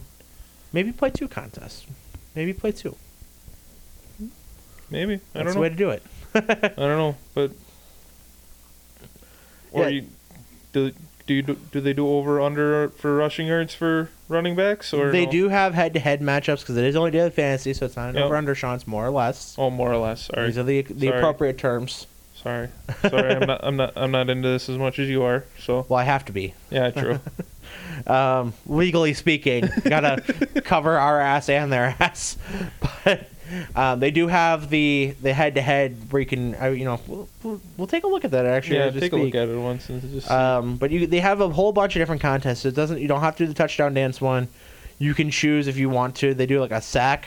I think they call it like the sack dance or the sack monster or something like that. Oh, really? Where you can pick, three players, obviously at least one from each team, to get a sack, or however that breaks down. So, a couple, plenty of different contests out there. And there's, and that's on a per game basis. Really kind of fun to look at these. Bunch of different things to get everything involved. Spend as much money as you want. Responsibly, of course. Yeah, responsibly. Is that another one? No, too high. That's out. Oh, just out. The 9-hitter. It's out. It's gone. Yeah. Caleb Marsh? I think so. That is his name? 1,001. Yeah. Home Brandon Marsh. The 1,001st home run of the World Series history. They had to see something here. Yeah, McCullers has got to be tipping. I think I picked it, but I'm not sure. What do you got for us, Sean? You look at his elbow. He's tucking his elbow. And then... They say, on a curveball? Mm-hmm. Yeah. On his curveball or slider. So here's some different contests you can do. So you can do the more or less, which is you can pick the passing yards, and you can do this one isn't like a direct head-to-head, but you can do Jared Goff more or less 275.5 passing yards, and Aaron Rodgers 240.5 passing yards. They're expecting Goff to have more passing yards than Rodgers? That's the contest. You can do a rapid fire, which is where you pick one or the other. So you can pick, who's going to have more passing yards, with Aaron Rodgers getting 35.5 yards to kind of handicap it. And then more rushing yards, Aaron Jones or Jamal Williams, with Jamal Williams get 25.5 yards kind of to start, which is probably fair. You can do sack attack, where you can pick three players to combine for either 2.5, 3.5, or 4.5 sacks. Who'd you pick? I don't think I'd touch that one. Why? I think for the Packers, I've got to go Rashawn Gary. Mm-hmm. I don't know enough about the Detroit defense, though, to be honest with you. I don't think I've watched the Detroit game. I think you'd have to go Aiden Hutchinson, wouldn't you? That's your main guy. Is he even playing, I guess, is the question? I've not seen him on here. Oh, so he's out? Okay. He might be, yeah. Then I have no idea. I'm not touching that one. That was the only guy I knew from Detroit, so... Jeff Okuda, maybe? I've heard that. No, he's a corner. I know. That's what I'm saying. The number one option that pulls up is Alex Anzalone. Well, that's a middle linebacker. He used to play for Saints. Isaiah Bugs. Nope, haven't heard of that guy. Aleem McNeil, Juju Hughes. Nope. Yeah, it gets kind of dicey from there. Yeah. So, I probably wouldn't touch that one, personally. But if you're feeling bold, by all means. Touchdown dance, which is always my favorite. You've got a couple different other rapid fires out there. You got some different more or less contests out there, and then you've got like ones where it's like based on fantasy points. Okay. So instead of just like the yards, but you can pick who's gonna have more fantasy points, Aaron Rodgers or Jared Goff or stuff like that. So plenty of different ways to get involved in those games. Put some money in your pocket responsibly, of course, and legally. And monkeyknifefight.com or the Monkey Knife Fight app. So, all in all, I'm hoping for a big game out of the Packers this weekend. I really think this has the makings of like a a get-right game. You know, you certainly hope so anyway. Everything points to it being one. That said, you got to come out and execute, and we've seen that kind of been a bit of a problem as of late, where they're either the game plan isn't as good or they're just not ready to go execute it, you know, whatever, what have you. So I guess really that's all that's left to do for this one. And for this week is do the picks. Shauna has her picks in, even though she's not joining us for the episode. So I'll read her picks. We're still waiting on Justin and Ramsey's. I'll probably try to get them. And if we miss out on them, they don't count. Last week, Sean, I had my best week picking all season. Oh, here we go. I'm very proud of myself. I had a bounce back week where I have brought myself to within 10 games of 500. Came into the week at 45 and 57. And I am now at a very healthy and respectable 52 and 62. Okay. So, good week for me. And then Shauna still has the lead. Yeah, of course. She grew her lead a little bit. Yeah, I think I had a bad week. You still, I believe you were positive. You're at 57 and 62 on the year, which I haven't really figured out how that breaks down. Because you have 5 more wins than me, but same amount of losses. But I think there was a week where you didn't pick either. Something, I don't know. I haven't figured that out yet. I don't remember what it was. To write that down. Probably anyway, something. But with that said, we'll get into it right away. Thursday Night Football. We'll have all the NFL games and actually 5 college games this week because there's 6 teams on bye this week. So first we've got Eagles at Texans for Thursday Night Football. Eagles are a 14-point favorite. Whoa.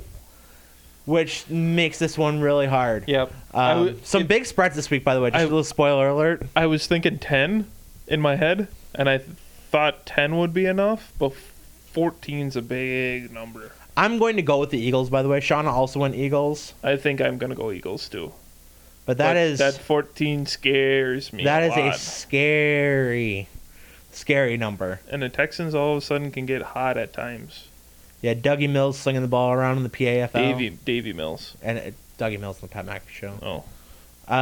And then Damian Pierce, right? Is that the rookie running back? Yes. But so. All right, then going to the Sunday slate, we've got Packers-Lions. Packers, as I had mentioned, a 3.5-point favorite. Shauna's going for the upset. She's picking the Lions to, at the very least, cover. I think Packers win this one big. 3.5, you said? 3.5. Yeah. Which, I mean, technically, if you really want to get into the semantics of it, you get 3 points for being at home, kind of by default. So in reality, it's like a 7-point, but it's 3.5. Yeah, I'll agree. I'll agree with you and go Packers. Now you did take the Packers last week, and they did cover for you. I did. It was a backdoor cover. Yeah, still counts. All right. Chargers, Falcons, 3 points for the Chargers. Shauna's going with the Falcons. Ooh. I do think Mariota's had a great year this year. I think good year. I think he might be the quarterback for Atlanta. And do you know who their coach is? I don't know who their head coach is. Because it's a new coach this year. I know that much. But I can't. I think he's pointing that team in the right direction. Yeah, they definitely are. Very surprised. Like I said, they're first in the division in the NFC South. They are Arthur Smith. No, that can't be right. That's the owner. He's the Home Depot guy. Well, the Wikipedia, the summary is very off then. I didn't get to the actual article yet, though. It pissed me off. I don't find it pretty quick. Chargers, right? Arthur Blank is the owner, by the way. Oh, Arthur Blank. So maybe it is Arthur Smith. That doesn't sound right, though, does it? That doesn't sound right. It is Arthur Smith, according to Google. Yeah, Arthur Smith. So, yeah, Falcons are surprising some teams this year. First place in the NFC South. I think I'm going to have to pick the Chargers, though. Yeah, I think I said Chargers, too. They're coming off a bye. But correct. I could definitely see the Falcons winning this game, too. Yeah, this is one I would probably stay away from if I was putting money down. Dolphins, Bears, which this was post-trade deadlines, and you don't probably assume those guys are going to play a whole lot. Dolphins only a 5-point favorite in this one. That game in Chicago. Shauna's going Dolphins, as am I. You know what? I'm gonna go Bears. I think the field's gonna have a. It's gonna slow down the Dolphins. It's gonna slow down the Dolphins a little bit with Tyreek Hill and Jalen Waddle. I think it's gonna slow them down. I don't know. That's gonna be my upset. I think. I might have more upsets. I don't know. But that's gonna be my first upset. So I want you to. So Shauna, Secretary Shauna, she does usually take these notes. I'm doing this, so if we can't read them, I mean, we should be able to figure it out. But she does put some notes with some of her picks too. So the next one is Panthers at Bengals. Bengals are a 7-point favorite. Instead of writing down Bengals, she put Joey with heart eyes and a smiley face. Yeah, she also picked the Bengals this last week, and they got rocked by the Browns. It's true. 7 points is a big spread, but I think Bengals cover that. I'm going to go Bengals. Panthers. P.J. Walker. P.J. Walker. All right. This is a game I don't want anything to do with if I'm betting. Okay. Because, well, actually, maybe I do. Because Colts at Patriots. Ooh. The Patriots are a 5.5-point favorite. Ooh. Patriots. I think Patriots cover that. So they will. I think they beat them by more than 5.5. See, I am so back and forth on this. I think Bailey Zappi is gonna play, and I think they're gonna. Because I don't think. I mean, I don't think we've seen a. We don't know what the Patriots are this season. No, but they've. Granted, we don't know what the Colts are. I mean, other than Sam Ehlinger. Yeah. But I have fluctuated on this game. This was, like I said, this is one I'd probably stay away from if I was out gambling. 5 is a big spread, though. Or 5.5. Ramondre Stevenson has been having a big year. And I think he has a big game against the Colts. Yeah, the Colts did fall by 1 to the Commanders this last week. Sam Ehlinger was... That was the other thing that I seen 17 today. Of 23. Did you see Taylor Heineke buys a pair of Jordans for every in the team's color that he beats every week? I did not see that. Yes. That's awesome. That's cool. I seen something about that this week. That's cool. I like that. So he got green and yellow pair for beating Green Bay, and I think he got a blue and white one for the Colts. I'm locking it in. I'm taking the Colts in the upset. You're taking the Colts in the upset? Shauna's notes on this one. She's also going with the Colts. She says, "We love Pat McAfee." So that's her note on that one. All right, next game, Bills-Jets. I don't even think Pat McAfee likes the Colts right now. That's fair. That is a fair point. God damn it. Bills-Jets in New York. Bills by 13. Ooh. I'm still going Bills. You think you're going Bills Mafia? I'm going Bills Mafia. I think they got a little bit of a scare this week. I mean, you know, they still won by double digits. But that game probably should have been closer than it was. They got to show the Jets who the top dog in the AFC East is. The Jets have been good, though. They have been. They've been sneaky good. But giving the Bills to cover that 13. They'll see that number and they'll be like, we didn't cover last week. It's time. Yeah. Good teams win, Sean. Great teams cover. They didn't cover last week. It's time to bounce back.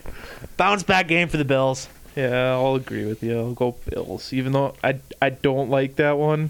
I think the Jets give them a run for their money, but... I think that game's close early. I think the Bills are just too fast late. The Bills are too good. Them being able to run that defensive line as much as... in and out as much as they did Sunday was... and keeping everybody fresh for the whole frickin' game was insane. All right, next one, Minnesota at Washington.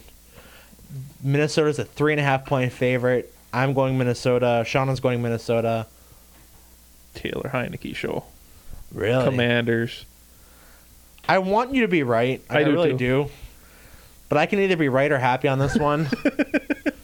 And... especially now that I told you Taylor Heineke buys Jordan. That's fucking cool. That's fucking cool. I'm surprised you didn't see anything on that. No, I was busy working during the day, man. I don't have time to see that. Don't lie to me. Don't lie to me. You're lying right to my face right now. And I can see Shauna's face in the other room here, and I know she's she's thinking the same thing I am. All right. Raiders, Jags. The Raiders are a 1-point favorite. So basically a pick 'em. Are they going to win or are they going to tie? Or are you going with the Jags in the upset? Shauna's going with the Jags. I'm going Jags also. Oakland. Las Vegas looked horrible. They got shut out. Yeah, they got shut out by... Devonta Adams had one catch for 3 yards. Derek Carr had negative points. Who'd they get shut out? The Jets? No. I thought the Saints. Oh, the Saints. That's right. Yeah. Give me the Jags to cover this one. That said, I mean, they've been so inconsistent, they're probably going to win that one. But Travis Etienne being the feature back now, he's been... You know what's going to be the difference here, Sean? And I thank you for trading me Travis Etienne. I thank you for trading me Aaron Jones. Yeah, You got Jamar Chase, and, you know, he's a little banged up right now, Sean. But he didn't go on IR, so I'm thinking he's going 3 weeks. 3 weeks. They got by week 10, I think he comes back, which that'll put me right in the... Hopefully I'm in the playoffs, and that'll... I'll be getting my number one receiver back for the playoffs. So, well, you know, while we're talking fantasy football action, this is the Root for Wisconsin League. You know who's having a very good year right now? Yours truly at 5-3 after starting 0-3, 5 straight for Commish Fish. I seen that today. I'm like, how the heck is he 5-3? One game back of Ramsey. He lost this last week. No, and he talked about, you know, how he's running train on everybody in our podcast, but he got knocked off this week. Shauna leading the way in her division. She pulled away from Mark. Mark lost this last week too. Yep. So he's at 5-3. And really all you scrubs after that, man. 3-way tie for third place in our division. That's that last playoff spot. Mm-hmm. Tie between Tyson, Sean, and Justin Dahl at 4-4. I'm the sneaky guy I'm the 6th seed in the playoff bracket right now, if you go and look at that. So yeah, that playoff bracket. Keep a hot streak coming, and we'll see what happens. Right now, as of right now, it'd be only Ram 5, so Ramsey and Shauna get in the first round bye. Then at the 3 versus 6 would be Mark versus Sean, and then Commish Fish versus Tyson in the 4-5 matchup. So which doesn't make any sense because in one of our other leagues, Mark has like the same exact team, almost the same exact team, and he's 1-7. Yeah, I beat him in that league last week too. I played Mark in both leagues, my little brother, and I showed him who the big brother was. Both games, I think 40-plus point wins. So Good week for me in fantasy. I went 3-0 this last week, but anyway, I went 4-0 in my leagues. Yeah, the past 2 weeks actually. So that West Division, aside from Sean and Mark, is very, very blah. Mm-hmm. Tony Tonator is falling apart. He's at 4-4, but he's lost 2 straight, if not more.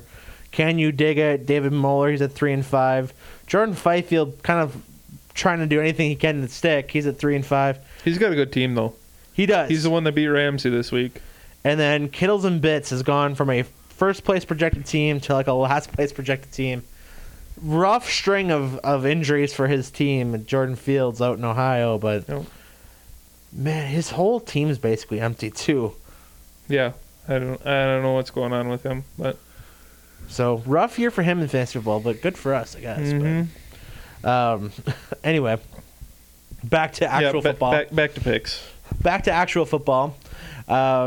We've got the Seahawks, the NFC West leading Seattle Seahawks, travel to the desert to play Arizona Cardinals, and the Cardinals are a 2-point favorite. Shauna's going with the Cardinals. She's going Cardinals? I'm also going Arizona. I think with them getting like Hopkins back and kind of getting... Yeah, but you got to remember there's like the new Call of Duty came out. Kyler and you already wrote it down, so you can't change it. So I'm going Seattle. Did you see I can't remember who I saw this on TikTok last week, but I think it actually was Naheem Hines. He bought a PlayStation and an Xbox, but never plays it. He only goes on to... No, it's Nick Chubb. Nick Chubb, thank you. Only goes on to see which of his teammates are up late gaming instead of watching film. Yep, it was Nick Chubb. Thank you. Which he had a huge game last night, too. Next game, Rams at Bucks. Probably, I believe that's America's game of the week. Rams on the road, traveling to Tampa Bay. And Tampa Bay's a 3-point favorite in that one. I am going with the Rams in the upset. Think so? Yeah. Why you say that? Rams have sucked this year. They have, but so have the Bucks, and I don't buy the Bucks at all. I mean, two straight ugly losses. The ugly loss, granted, they do have the coming off the mini-bye, playing Thursday Night Football against Baltimore, but they have not looked any bit cohesive. No. Where at least the Rams, I mean, they're not scoring as much, and they're stalling on drives, but the yards are there. You think they're just not putting the ball in the end zone. Is Cooper Kupp playing? I know he got injured. So. He got injured on Sunday. I believe that he is a go, but I just don't see Tampa Bay. McVay said today he expects him to play. Okay. I just don't see Tampa Bay. They've looked so stagnant, and you know the loss to Carolina was ugly. I know Ramsey put them in the top 10 in his power rankings on our Facebook page. That's a different conversation. Yeah, that's a conversation we have to have when he's here. But I just don't believe in the Buccaneers in any capacity till I see it. I can see it with the Rams, like it's there. It's like the same thing you see with the Packers. I think they're kind of almost the same team. Yeah, the talent. Well, I'd say the Rams have more talent. Yeah, the Rams have more talent. But whereas, I mean, the Bucks are kind of in that same category too. Mm-hmm. They have a lot of talent. Albeit they were injured, but they just haven't performed with the talent they have. No, and they've done less with more talent than Green Bay has. Mm-hmm. So, I'm buying on the Rams on this one. I think they upset technically. The Bucks. Yeah, I kind of might have to go make a trip and put some money down on that one because that's if you're a betting man out there. Would Shauna go? She went with the Rams as well. Okay. You know what? I'm gonna go Bucks. Really? Yeah. Why? I don't know. Fair enough. I'm going opposite Shauna. Trying to gain some ground. Either I'm going to gain ground or I'm going to lose ground. One of the two. Well, I think I've picked with Shauna a lot this week. Yeah. She seems to know her stuff, so I'm just trying to get above 500. All I want to do is get above 500. All right, next game, Titans at Chiefs. This is Sunday Night Football, right? Sunday Night Football. Chiefs are a 12.5-point favorite. Oof. And Shauna's going with the Titans to cover. I'm kind of leaning that way, too. I'm not in position to make up ground on her yet. And I want to. Do I even have a game where I've picked against her yet? I've got a couple. Okay, feel good about that. I'm going Titans. Ooh, I think the Titans will cover. I don't. If I was betting money line on this, I wouldn't bet that way. But if I'm betting just on spread here, 12.5's a lot. I think Titans are going to come out and run the ball, and have try to possess the ball longer. Slower drives, and I think Tannehill's kind of questionable to play. I believe so. So I mean, they're going to lean on Derrick Henry even more. Yeah, even more. So you got to load the box even more than you normally would. Give me the Chiefs. I think the Chiefs get. Chiefs cover the 12.5. Yeah, Chiefs cover the 12.5. That's a lot for that. It's a lot, but that offense is so good. That Chiefs offense is so good. All right, then Monday Night Football, we've got Ravens-Saints. The Ravens are a 3-point favorite on the road. Shauna's going Ravens. I think I'm going to pick the Saints to cover that. I don't love this pick. No. I was thinking that same thing, but I'm going Lamar. I'm going Ravens. All right, so that's our NFL slate. Now we got 5 college games this week. Now we are still at large, obviously, in the World Series. That is to be determined here yet. Yep. So we had a couple less games picked last week, but we've got college action. Maryland at Wisconsin. Badgers are a 5-point favorite, and I don't know why, but the new offense seems to be working. I'm going Badgers. Yep, I agree with you. I'll go Badgers also. All right, now Sean. I know nothing about either one of these two teams. You know how I always like to pick our obscure one? Yep. We've got University of Texas, San Antonio, UTSA versus UAB. University of Dragons. Birmingham. That's the only... I remember that because that was a team that I always picked to play for like create a player or something like that. And UTSA is a 1-point favorite. Shauna's going UAB with the Dragons. Of course she is. She takes my picks all the time, so I'm going UAB also. I'm gonna go with the favorite on the road, hostile environment. Right. I'm not sure about that. I'm assuming so. I don't know. You're going UAB? Yeah, I'm going UAB. I'll go UTSA. All right. Now the next games. There's two more, probably good games, and then there's one that's gonna be just fun to pick. So the number one game, 1 versus 2, or 2 versus 1 technically. The Tennessee Volunteers, who are number 1 seed in the new college football, the first college football playoff that came out today, traveling to Georgia, take on the Bulldogs, and the Georgia Bulldogs are an 8.5-point favorite. Georgia's a favorite. I'm going with the Volunteers. Yeah, I'm going Volunteers also. Shauna's also riding the Vols. Oh, okay. Yeah, never mind. If I would have known that, I probably would have won Georgia. I have loved watching Tennessee this year. They are so much fun. And granted, with that game being in Georgia, that's a little bit.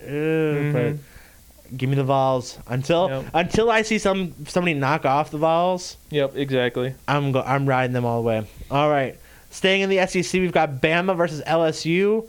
That game in Baton Rouge. Bama's a 13.5-point favorite over the Tigers. Shauna's going with Bama. LSU ranked? I believe they were. I believe they're a lower-ranked team. I think they're 21. I'm not 100%. I know that they're ranked because that's where I picked this one. Okay. But as to where they are ranked, they are...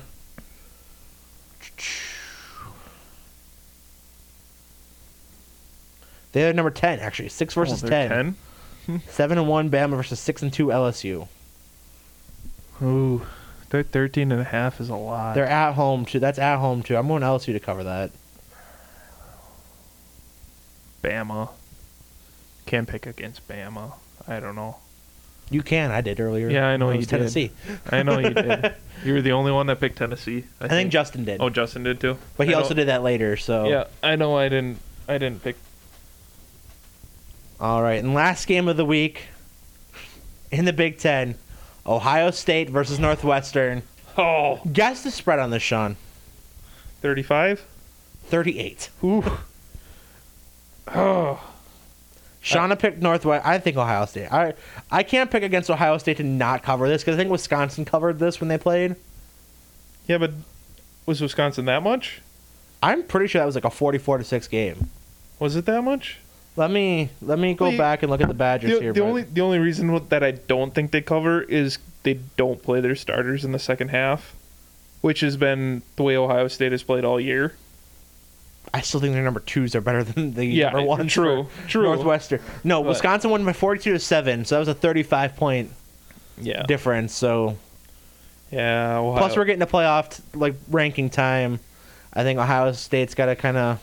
Yeah, sure it up a little bit, and I agree with you. Let's go Ohio State.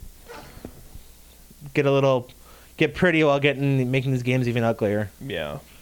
Speaking of, while we're talking about it, like I said, the rankings did come out. Your top 4: Tennessee, Ohio State, Georgia, and Clemson in the first 4.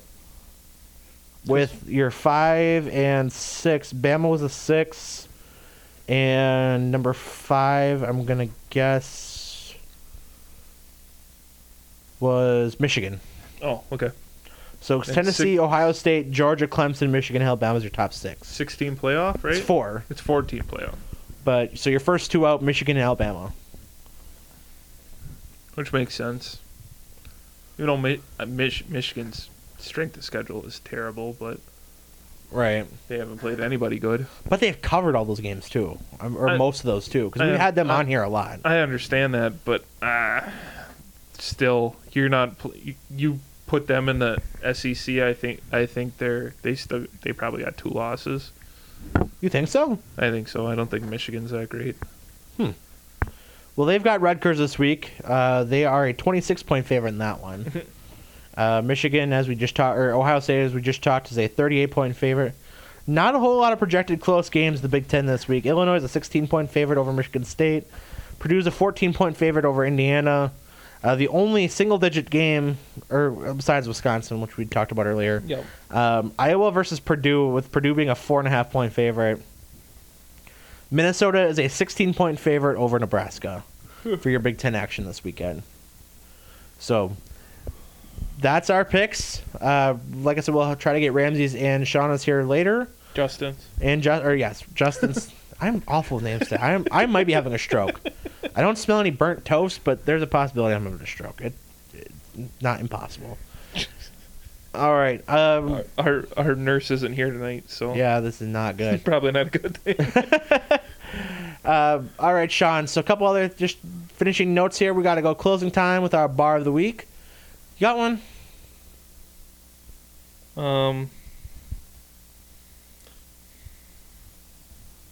The Steel Moose? Steel Moose. Tell us about it. Steel Moose. Just out of O'Connell Falls on 22. Just a little bar run. Steph's the owner. She's a very nice lady. Very good food. We go there every Friday for lunch at work with the guys. Good drink specials. They usually I think the first or second Friday of every month they got a crab leg special that you can get, and it's fairly expensive because crab legs are expensive, but you got to sign up for that, and they usually always have some. It's very, very good atmosphere. Big buck contest going to be starting here, and they usually do a gun a day giveaway for every week or the week of deer season. All right. Which you go in there, and every drink you buy, you get a ticket to put in the bucket, and you got to be there for 7 o'clock when they draw it. And then they also have a little punch board of prizes all on the walls that you can $5 a punch, and you can win prizes. All right. So to fill in the Google review, 4.4 stars on Google. 200-plus reviews, 4.25 on Facebook. Some of the reviews, I go here regularly, 5-star review from Matt. I go here regularly. Sunday chicken dinner is delicious. Burgers are great. Soup selection, usually 4-plus different kinds. Friday fish fry is great with plenty of food. Once a month, they have the all-you-can-eat crab, which is great. Also great. Highly recommend stopping and check them out. Always friendly, great service and food. And they got good old-fashions, too. They make them they actually hand-muddle their old-fashions, which is... makes it so much better. Nice. Which have you ever had a hand muddled old fashioned? Yeah. With the fruit, with cherry, orange, sugar cube, maple syrup. Yep. Oh yeah, that's the way to go. I actually had a really good old fashioned down in Sheboygan. We'll talk about that one next week, I think. Oh, okay. That kind of blanked, but I wanted to give you the spotlight here. I don't care. A couple other 5-star reviews. This is a really good one from Erica. This is like a small hidden gem. Someone let me know about the secret all-you-can-eat crab legs, and we were amazed. Delicious food, nice salad bar, and a relaxed environment. I love that it was like a local country bar with fantastic food. So plenty of great reviews. Obviously, some people not too thrilled about their experience. That's just the way people are. Yep. Oh, and they actually have a Sean burger, which is actually named after me. Well, why didn't you lay that off? Have I ever told you this? I've heard about this, but our audience is not. So tell us about the Sean burger. So, 5 years ago, I used to always go there, and I used to always get a mushroom and Swiss with jalapeno poppers. Was my go-to for lunch. All of a sudden, one day, Steph said, "I got a surprise for you next week," and she came out. It was a 2 half-pound patties with cheese, jalapenos, and mushrooms in between the patties. It's so good. Is this actually on the menu? It's actually on the menu. Huh. I don't know if they have an updated menu, but yes, I've been there and I've seen it on the menu. I'll have to go there and get a Sean burger. I would. That sounds delicious. It's very good. If you like the mushrooms and the jalapenos. I'm going to their website right now just because I'm curious if it's on there. It should be on their Facebook page. That's what I'm saying. I'm curious. Steel Moose Bar and Grill, Connell Falls. Let's see. I'm trying to find their menu here.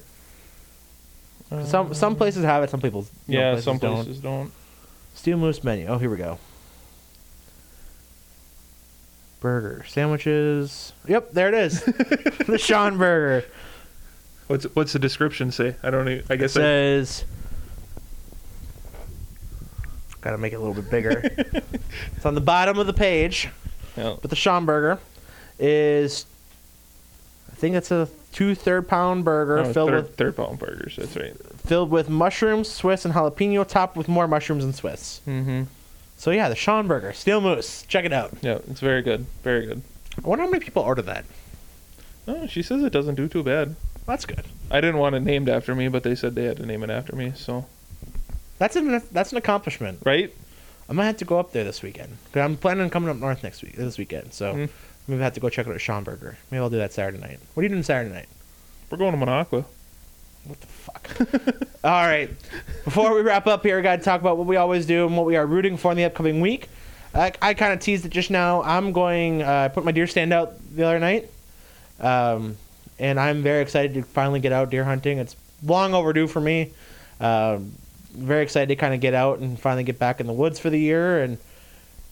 have some time, you know, nice and quiet time, and hopefully knock down a deer. Or if not, just nice to get out in the woods and kind of be one with nature, whatever. Play my phone for a while, whatever. That's a lot of it, what it is now. But deer stand is out. I'm ready to go for the bow hunting season and the gun season. So I should buy my hunting license. Yeah, really. You really should get on that. I really should. What's your what do you got on the docket? What are you rooting for this weekend? Just a trip to Minocqua. We're going up to Minocqua with Mark and Hannah and Carolyn, the four of us. We're going to Christmas market up there and doing a little bit of hiking again. Nice. Got a hotel for set. We're just going Saturday night. Nice. Very nice. Should be fun. And then just one more quick roofer. I know Ramsey. I'll take his for the weekend. He's heading out to Phoenix for the championship 4. So shout out Ty Majeski. Hope he gets business done the truck race. I can't remember who's all in the final 4 for the nationwide or Xfinity race, whatever it is now. And then championship 4, Chastain, Chase Elliott, Christopher Bell, and Joey Logano for the NASCAR series. So really interesting week, final weekend of the regular season the season for NASCAR. And as always, the World Series going on, and hopefully a Packers dub to wrap up the weekend. That's episode 94. For Sean, for Shauna, Justin, Rams who aren't here, I'm Eric Biggie, producer, signing off. We're out. See ya. Bye.